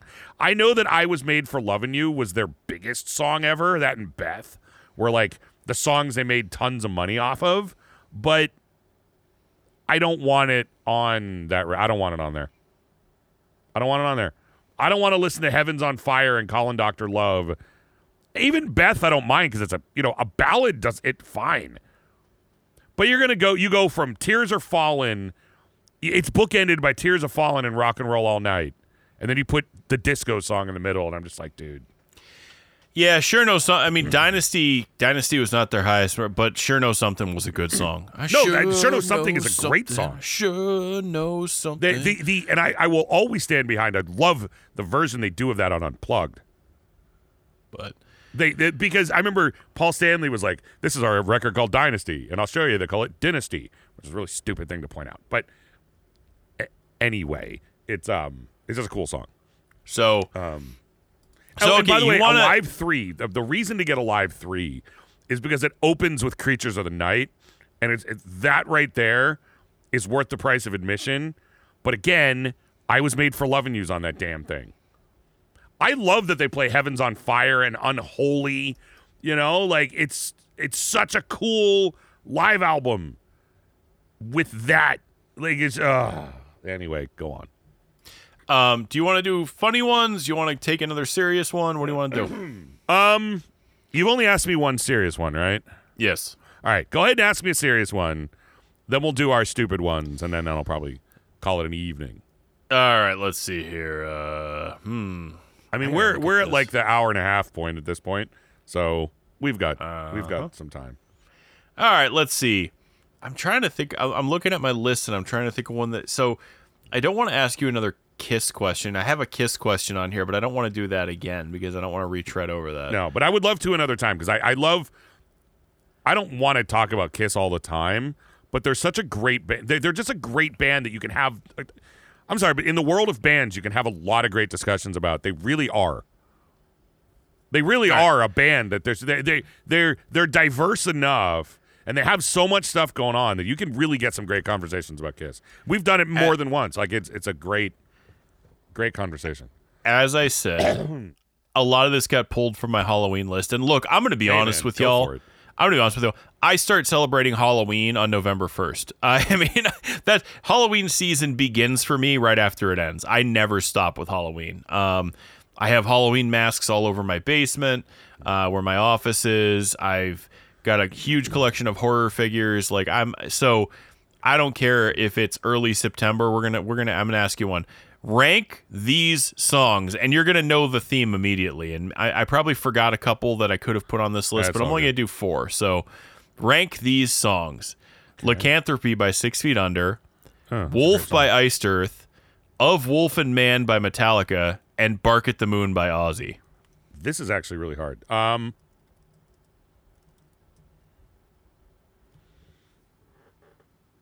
Oh, this is kind of hard. You know what? I, I'm actually not going to overthink this, and I'm debate. Okay, you know what? I'm not going to overthink this, and okay, will you do me a favor? Yeah. on your notes, I want you to mark what you think my ranking's going to be. Don't tell me, because I'm curious if you if you are if you have any idea what mine are going to be. I I think I think I have an idea of what it's gonna be. I'm either going to be exactly what you're thinking or nowhere near it. My number one, Bark at the Moon. I think that wins easy. The record sucks, but Bark at the Moon is just an amazing song. I, I mean, Bark at the Moon is among Ozzy's best work ever. Um, number two is of Wolf and Man. I actually love that song. Um, I am not the world's biggest Metallica fan anymore, and that is for two reasons. Uh, We talked about our story earlier. Like when a band just stops writing material that I like, it makes it a little bit harder to. But I'm I will always be a fan of classic Metallica. Um, but we have talked about the Black Album and how great it is, dude. If Wolf and Man, I rank that among like best songs on the record. Um, I actually think I've called that the best song on the record. So, A Wolf and Man is is my number two. Three and four are actually really hard. Interestingly enough, if I'm going, okay, I'm not going to say best to worst because I like all four songs. If I'm ranking the songs in order of what I like the most, I'm going to go number one, Bark at the Moon, number two, of Wolf and Man, number three, Lycanthropy, number four, Wolf, because realistically, Wolf is nowhere near my favorite Iced Earth song. The only thing about Lycanthropy is the riff with that song and Replica by by Fear Factory. I confuse which one is which in my head all the time. They're the same thing, and I forget which riff. It, you know, I know that sounds like a weird thing, but if you play them back to back, it's like which one is which. Um, but I love It's Lycanthropy. about the wolf. Want to talk about the wolf. Um, but uh, I do, man. I think you know what, like that first. Si- I man, we've talked about this on numerous times. Come on, man. In the world of I, I don't know death metal, I, th- th- there's there's a debate if that era of of Six Feet Under with death metal or not.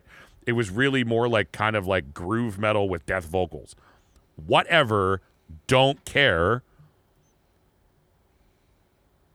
it's uh, haunted by six feet under is flawless start to finish there's not a bad song there's not a weak song there's not a weak moment on that record that is one of those like holy crap where did this come from i mean i love cannibal corpse and i love 90s cannibal corpse but to think that chris barnes could leave that band and do six feet under which sounds nothing like cannibal corpse and it be on the same. I'm sorry, but that record's on the same damn level of Cannibal Corpse at the time. It's such a great record.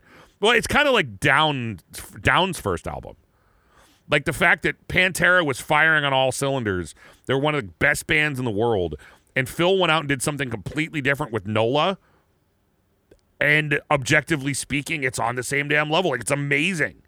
I, Down is nowhere near as good as Pantera, not even in the same category. But the first record is one of those all-time great albums. I think the first Six Feet Under record is an all. It's just an all-time great album. Say what you want about Chris Barnes, he's amazing on that record. His vocals are great. The songwriting is great. Every damn like the first Six Feet Under record is a great example of how you can write a seriously heavy album with seriously heavy vocals, and every single song on that record is catchy.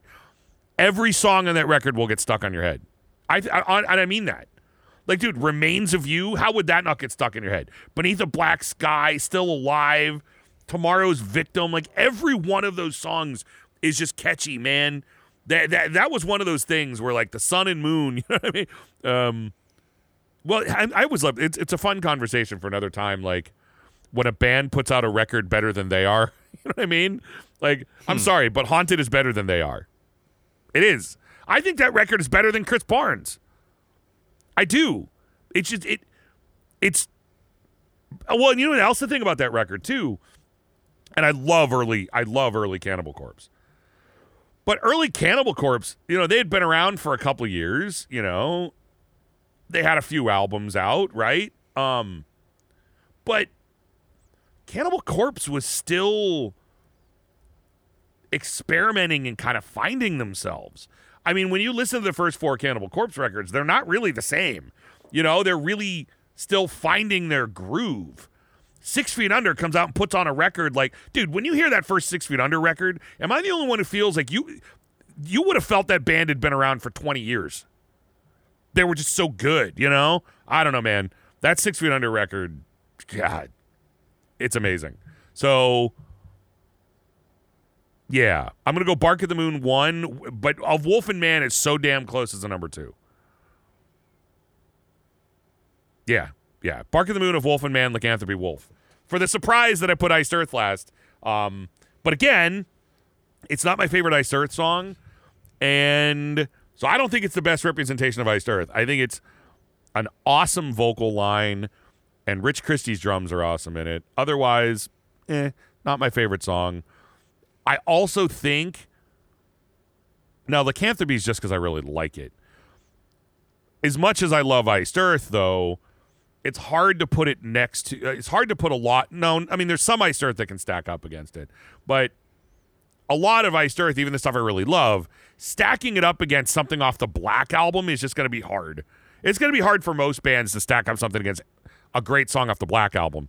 And Bark at the Moon is just to me just uh, it's such a great song. In the world's worst record. that, album is embarrassingly bad. Now, I understand why, but that album is embarrassingly bad. Like but I also need to say this. Provided we're talking the album version of that song and not Zakk Wylde ruining it. I'm sorry. I hate the way Zakk Wylde plays that song. I just hate it. I hate the way Zakk Wylde throws pinch harmonics all over that song. I hate it. Um, I'm actually I'm looking at the record at La Bark at the Moon. I'm like, God, this album is so bad. Uh, okay, serious question.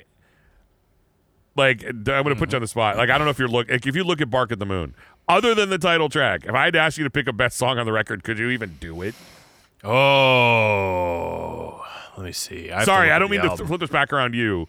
And I'm curious, by the way, what your ranking of my song, what you thought my ranking was going to be. And by the way, I wasn't trying to be, I wasn't trying to be sneaky. I just, I'm, I'm being honest. But Probably. I mean, if I had, if you held a gun to my head, Yeah, it'd probably be I'm Rock and Roll Rebel. okay, yeah, me too. I was gonna say like, is Rock and Roll Rebel the least pile of crap on that record? I know there's gonna be people that are like, I love Bark at the Moon. It's, the best Ozzy ever. I mean, You're no different is just such a cheesy synth song. You're no different than me. Eh. How well, I mean, ti- you know, Ozzy was comatose on that record. Like in in all the time that Ozzy was comatose, Ozzy was comatose on that record. Yes, I'm aware that Sharon arranged it so that Ozzy got full writing credits.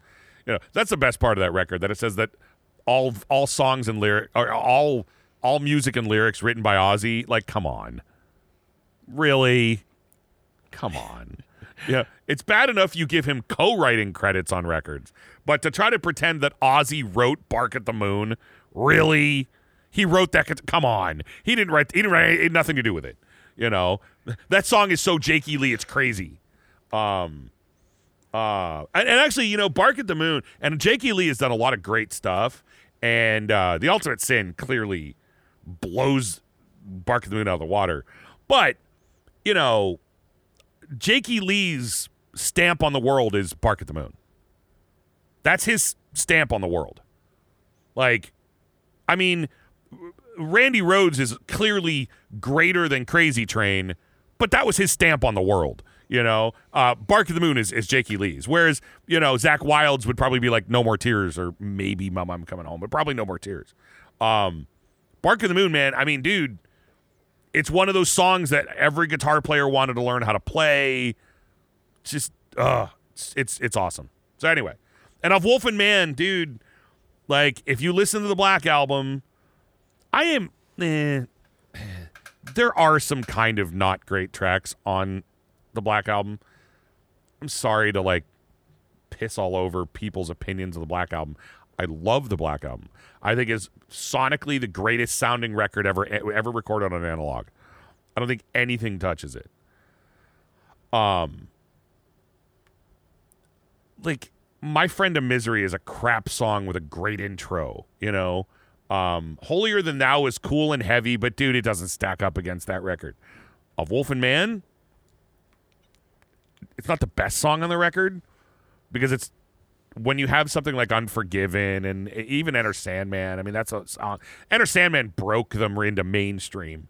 Um, but dude, of Wolf and Man, it, mm, probably my favorite song on the record. Um, so anyway, that's my ranking. I'd be curious what you thought it was going to be. Almost upside down. Yeah, I kind of. I thought you were going to rank Lycanthropy and Wolf up top, and a Wolf and Man and Bark at the Moon towards the bottom. Interesting. Um, so yeah, I mean that that's about what I was gonna that's about what I was gonna say. So literally, it was almost upside down. In- interestingly, though, I will tell you this is hard because it's a crapshoot. I really do like all four songs. Um, now, which one captures the theme the best? I'm actually gonna go Lycanthropy. I think that one just kills it. Like it's awesome. Mm, see, I'm gonna so well. I mean, what I mean is like I don't know, man. Like if I'm like I want to listen to a song about that, like I don't know. It's the one about the wolf. well, the other three can't say that. Only lycanthropy is the one about the wolf. So I'm gonna say, see, I'm I'm I'm going to say that Wolf by Iced Earth. Uh, so my ranking would honestly probably be just just to put it out there. I'd honestly probably say Wolf by Iced Earth, Bark at the Moon by Ozzy, Of Wolf and Man by Metallica, and Lycanthropy last. So, and the reason why is because, and and there's there's a personal reason for this. Wolf is more so about, to me, at least when I listen to the song, what I hear more is less about werewolf in general and more about the movie The Wolf Because- Man, but the because it Universal was. Monsters. It Yeah. was about that. Yeah, that horror even show. a man who's good and says his prayers by night. Well, no, I mean I, I know you love I know you love those those horror movies, and with one exception, I mean clearly, um, with the exception of uh, Ghost of Freedom, um, that whole record is directly about horror movies. Every and every song is right. trying to tell the story. Every one of them. You know, like Phantom Opera Ghost was telling the story. You know, um, Dra- oh, dude, Dracula. Oh, that's that's Dracula's the best song on that record by so many levels. I'm talking like it's a good album. Then there's Dracula. Like Dracula is an example of a song that is better than Iced Earth. I'm sorry. I, I mean, I'm a, again huge Iced Earth fan, but holy crap, is that an amazing song? Anyway, neither here nor there. no, so I mean that would be my ranking. But yeah, I thought my I thought yours was going to be upside down. So Yeah. I All mean, right. I just I don't know, man. I like Bark of the Moon is just it's so cool. The guitar is awesome. It, it's Ozzy's like. I, to me, it's a song that I kind of associate with Ozzy. It's one of those. If someone asked me to like name Ozzy songs, It's one of the first that comes to mind. Just I don't know. I think it just fits them. It's, it's, it's a killer vocal performance, despite a crap record. It's a great vocal performance. It's one I always wanted them to play live. Um, and of Wolf and Man is just God, such a good song. Um, yeah. Anyway, Shape shift. such a cool song, man. I mean, I love, I love. I mean, I, I, I like some of the, um, like I love. kind of out of place. What's that? Like the, lyrically, to me, that was that song was kind of out of place. Because like you know, Metallica was never. Metallica wrote about like fictional stuff, but they never were like a monster band. Do you know what I mean? oh, sure, sure. No, no, so no, like, no, no, no. and, I- and, I in the context of the album, like the rest of the stuff, I don't know. It was it's That might be why I like it so much because it, it is a track that uh, there's a couple of songs that don't really fit the album. Uh, Um, and uh, sound wise, Holier Than Thou doesn't really fit the record because it's just they're, they're- the whole album is record. I mean, dude, Sad But True is a super heavy song, but Holier Than Thou is a little bit, eh, it stands out a little bit on that. But Remember when uh, Man, I do when- agree that a Wolf and Man is a, in a lot of ways a song that kind of sounds a little different. Um, Remember like I'm a when, big fan uh, of the song "Don't Tread on Me." Like I love that song. remember when Snoop Dogg covered covered "Sad but True"? No, and I'm probably glad I don't. You don't remember that Metallica icon? I swear to God, I watched it with you. Oh, It was that MTV special where they Yeah, had all the MTV. different bands like cover like Korn that's when, covered that's when. Jim Breuer did the did Yeah. the Metallica impression. Yeah, I guess I don't. I guess I tried really hard to forget. I always love that. I, I always like after Jim Breuer does the James Hetfield impression, they interview James Hat or they had a camera on James Hetfield. It goes, I don't sound like that. Yeah, yeah, yeah. All right, I guess I do. like, oh my god, yeah, no, that was I. I thinking back, I do know what you're talking about. But I remember Snoop Dogg was like, he, he they they played the track for "Sad but True," and then he just walks up on stage and goes, "Hey." I'm your life. I'm the one who takes you there. And and it was literally like the worst thing in the world because he was trying to rap a song that's not a rap. Look, Oh, I know. I'm not trying to take a crap on Snoop Dogg. I'm just saying like that was like an awful fit for a song Oh, choice. no, for no, no, no, no, no. And you know, uh, like, and I, I am not a guy who's into rap, but it's hard for me to say anything bad about Snoop because he's just a guy who's like just stoned and happy. You know, like, it, it- you know what I mean? He's just stoned and ha- he just wants to smoke pot and hang out with Martha Stewart and be happy. Like, and his music was always that way. Like, either gangster rap, whatever. But like, dude, you listen to Snoop, you're like, yeah, it's all right. Like, I could see it being summer and you just want to drink and get high and chill with your buddies. Like, I get it. Snoop shows up, it's a party. It's just a bad, it's a bad fit for him. It's just a bad fit. Not to mention, not only is rapping over that song weird, but it's not like it's Ice T rapping over it. What I mean by that is Ice T is a bit more of an aggressive rapper. You know, Snoop's all like, yeah.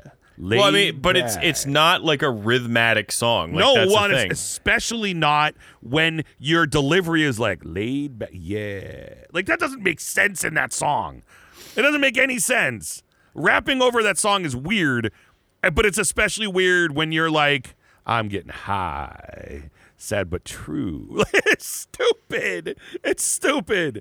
But uh, you know what I mean. Whatever. They were probably like, "Hey, Snoop's here. Let's all go get high." you want to get high? you want So- to get high? why don't you uh, why don't you give me why don't we uh, why don't we move on? Why don't you give me your funny one? I'll do my funny one, and then we'll call it an e. Good evening. Yeah, it's good because we could do another one of these next week because these are always fun. Um, okay. In the in the showdown of the ultimate guitar destruction, what is cooler to you? Ted Nugent defeating a screen door, or George Lynch defeating a, de- a bedroom wall? Okay, so if you don't know what I'm talking about, Yeah. in the high enough vidi- video, before playing a solo, Ted Nugent decides he needs to kick down a screen door. And in the Dream Warriors video, before George Lynch plays a solo, he has to kick down a wall and he has to like bust through a wall. Okay, I know I know this is against the rules, but I'd like to give my own honorable mention. Okay. Warren DeMartini dropping through the ceiling onto Okay, the dining room no. table. You know what? No, no, no. That's not cheating, and I'll tell you why. Go ahead and add that on there because it's literally the same thing. I just Um, the only reason I didn't add it was I was trying to just make it two. So, But you just asked me one with four. So no, no, no, no. I literally had that written down. I just was like, yeah, I guess I'll pick two. So no, the, the original intention of the question was to be all three. So that's So- not cheating. Go ahead and put all three. I'm going to say Warren DeMartini, and here's why. Because, sure, Ted, Nugent, Ted Nugent kicked down a screen door. Sure, George Lynch busted through a wall. Now, the funniest part of the George Lynch busting through a wall was the fact she's, you know, uh, uh, um, uh, Patricia Arquette's terrified, and then all of a sudden she sees George Lynch, and she's like, "Oh, it's just George Lynch," and she just gets a smile on her face. But Thanks for busting through the wall and playing that solo. yeah, the the thing that Give makes the thing that makes tips. Warren DeMartini and you and I always talk about how we notice the stupidest things in like videos and stuff. Well, which and is then, why I mentioned like Ted Nugent kicking down a screen door. Yeah, like we, we we at one point with our band wanted to do a music video where it was me and the other guitar player just kicking in doors and breaking through walls and like that that was like the idea for the video was me and our other guitar player kicking down a screen door, then kicking down a real door, then kicking down a steel door, then kicking down a brick wall and it would just get progressively like more like ridiculous. Um of course we didn't have the budget for that, but it would have been funny. Um anyway, so the, the reason I picked Warren DeMartini is because, and this is one of those stupid little details only I would notice, right? When he crashes through the ceiling onto the dining room table, if you notice, he at a split second before he sees his solo, he looks over and notice he did not knock down a candlestick. So he takes his guitar and hits it off the table and then starts soloing. So that's why Warren wins because not only did he break through something, he noticed he didn't finish the job and finish the job. that's why Warren wins. That's so true. Like I- every time I watch that video, I wait for that scene where he breaks through the ceiling, he looks over and he's like, "Crap." And then he like hits it. I'm see. I'm gonna go. I'm gonna go. Well, it actually, interestingly enough, um, if I'm ranking like top five favorite guitar players, like Mr. Lynch and Ted Nugent are both on my top five. Um, I'm just huge fans of both of those guys. I'm gonna go Ted Nugent, and I'll tell you why. Because his giant "I'm so awesome" smile, like he's proud of himself for kicking that door down. you know, like the other two guys busted through the wall because that wall was their barrier to playing the solo. Ted Nugent kicked the door down because he felt as if it deserved to get kicked down and he wanted to be awesome. Like it's it's just such a Ted Nugent thing. I think that's why I like it so much. It's so like if someone was like, "How could you like who is Ted Nugent?" I'd be like that guy. Like if you want to describe Ted Nugent to anybody, just show him kicking the door down and playing a solo. You kind of you understand Ted guys. You know, real like I always say this. Forget about the political stuff. If you want to eh, understand Ted Nugent, that clip is all you really need. You get it. You get it. You know. Anyway, that's why I would go Ted Nugent. But they're all awesome. They're they're all awesome. And I'm yeah, I'm like I said, I only didn't put Warren DeMartini in it because I was trying to just make it two. Um, but since we since we went with four, yeah, that's a good one. Uh, all right, what do you got for me? I just want to see what you've got for me. So this is kind of a dumb one, I don't care. but it's funny, okay? Yeah. Would you rather live? Would you rather have to be forced to live as modern Vince Neil for a week, or have to plaster cast Tommy Lee Schlong? Okay, here's a question. I need some clarifications here. Tommy Lee now or 1980? No, no, no, no, no, no, no, no, no. No, that's not the question. If I'm spending a week as Vince Neil, do I have to walk or try to fit into something? No, You got to live your life, man. You can't just lay on the couch eating Big Macs. I mean, I work from oh home because see, like my gut instinct is like I'll be Vince Neil because, dude, I'd eat really well. No, Right, you got to be- you, you got to do Vince Neil things, man. He's on tour right now. Oh God, I don't, I don't know how he fits in a, I don't know how he fits in a tour bus, let alone like a taxi. Dude, you couldn't put him in a limo. Like, where's he gonna sit? Vince needs his own bus. Oh, he's such a dick. No, no, he needs his own bus because that's the only way we're gonna get to the next town. Oh man, can you? You know what? Like, could you imagine being, being Vince Neil and like having to, having to like he breathe- gets in the bus and you just see it lower like three inches. Could you imagine if he gets to a club and finds out he has to walk upstairs?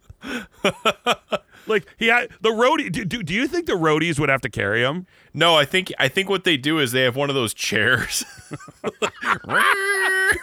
dude, dude, dude, dude, I told I would I would be shocked if he doesn't have one in his house. like the one of the ones Vinny was talking about, where the like the, the ones that drive you up the wall.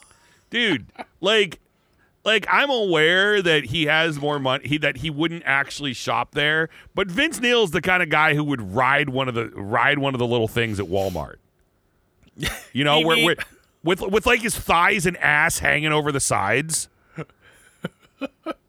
and he'd be like, he'd be walking up to associate, "Hey man, where you gonna find it? Where you gonna find it here? Yeah, yeah oh, man. dude i forgot about that actually the better question would be what would be worse like Well, that is the question. No, no, no, no, no, no, no, no. The, the better question would be what would what would be worse?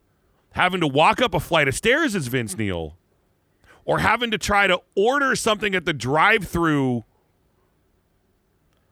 as Vince Neil. Uh, uh, like no one's going to understand what he's asking for. Oh please, they'd throw something in the bag and they'd be happy.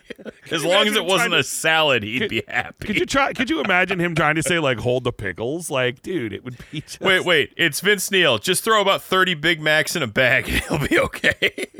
Oh my god. How much? It'll be Big Macs are 103, man. Oh god. no, he he can say Big Mac. Big Mac. Excuse me, Oh, yeah, sir. can Can I take Big your Mac, order? Big Mac 103. Yeah, but dude, can you imagine what happens to his blood pressure when he finds out that they're not a dollar three?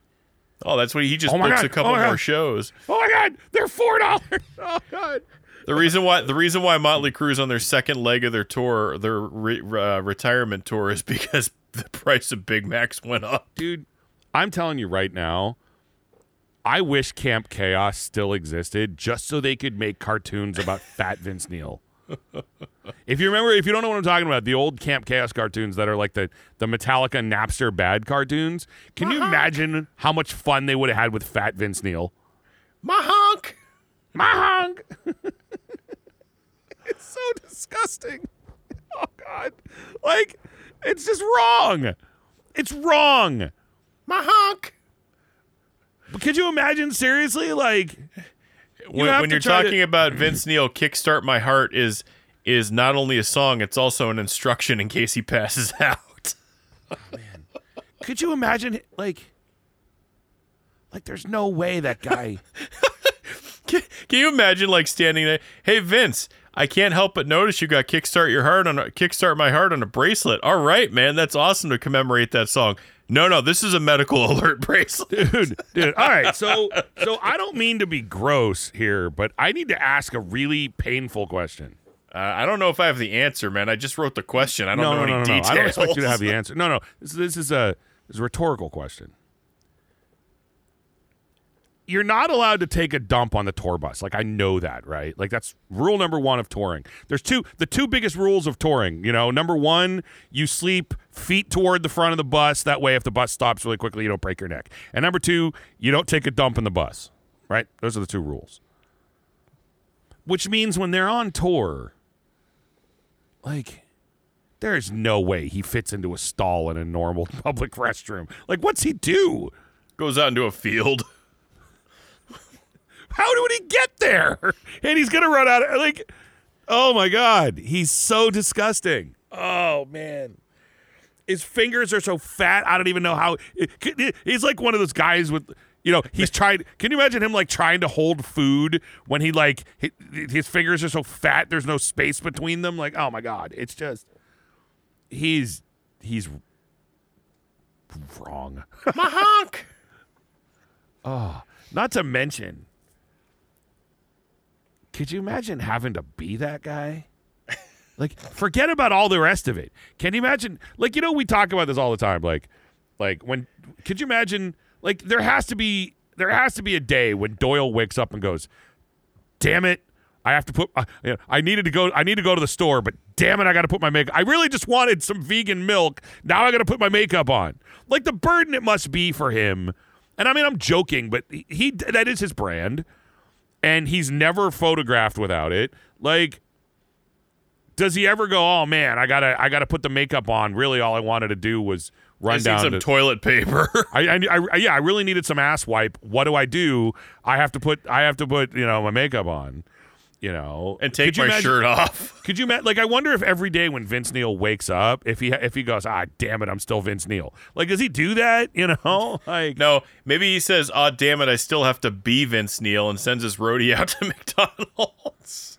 oh, man, like, uh, hey, man, I've I've said this before. I'll said it said it once, and I'll say it again. If you ever wondered what happened to all of Van Halen's brown M and M's, My honk. Vince Neil ate them all.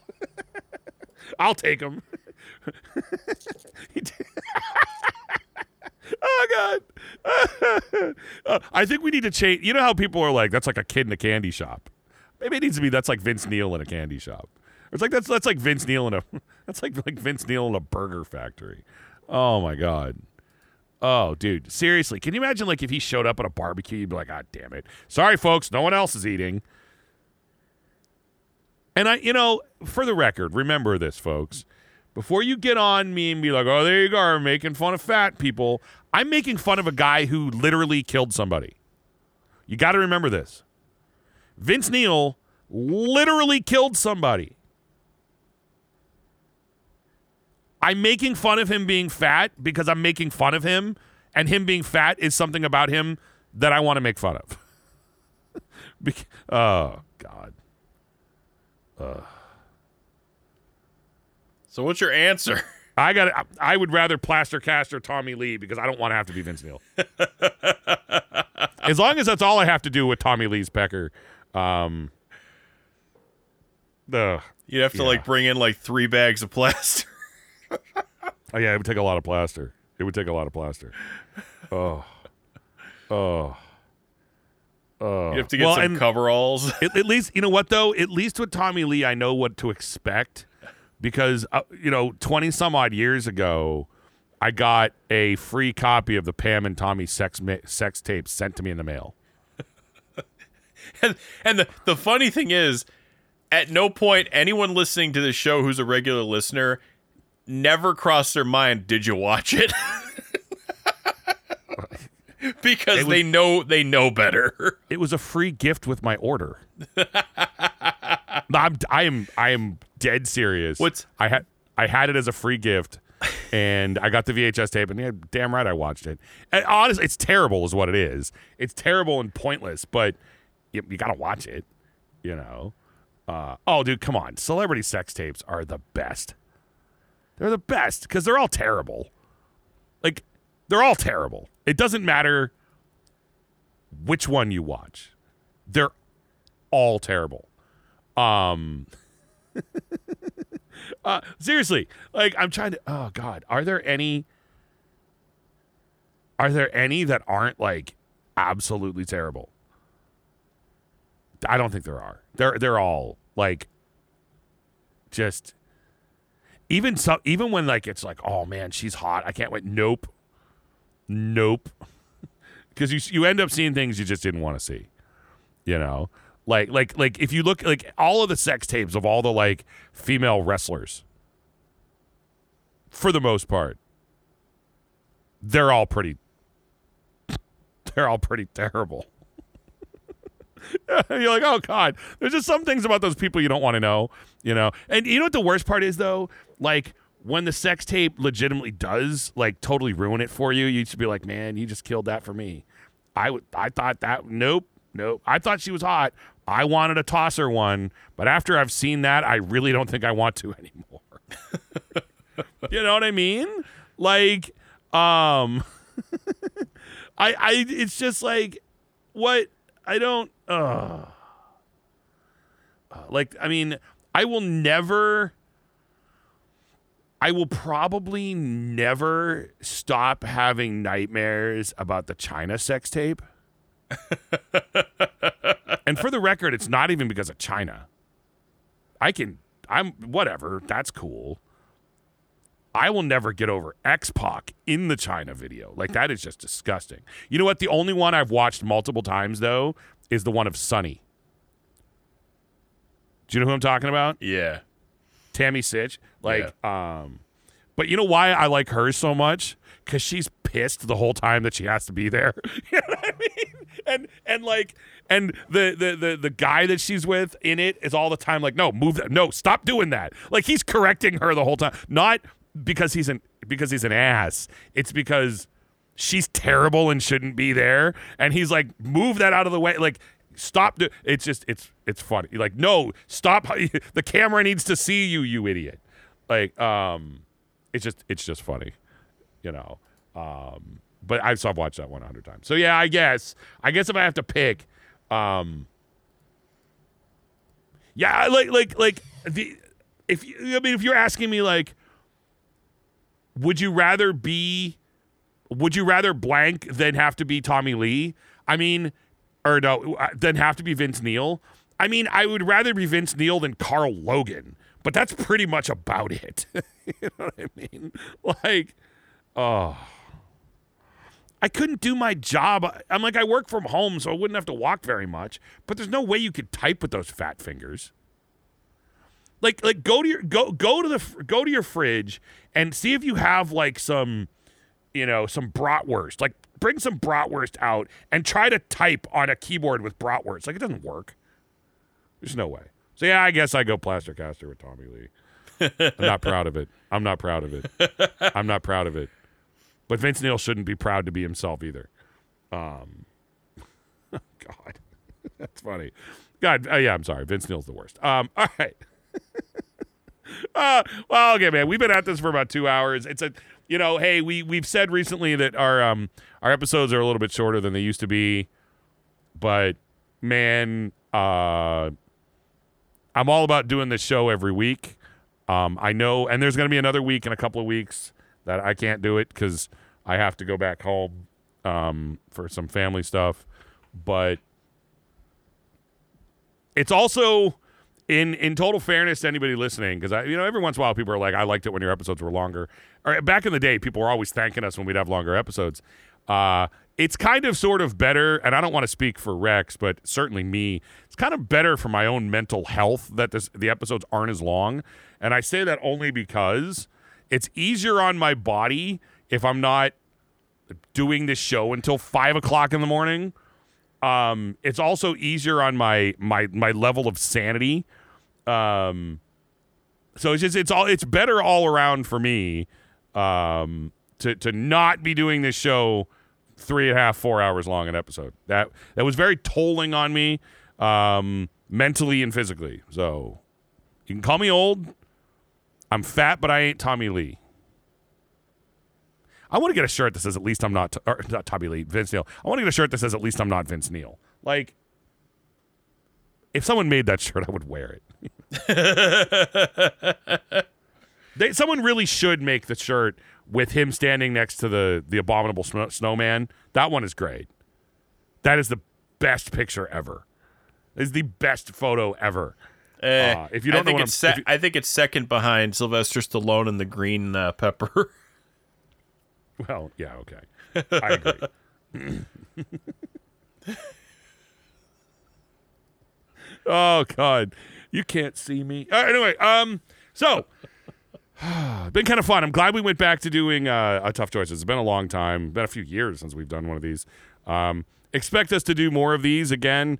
Um, there's two reasons. One, they're fun to do and people like listening to them, and number two, it means we don't have to think up a topic because we already have some questions written down.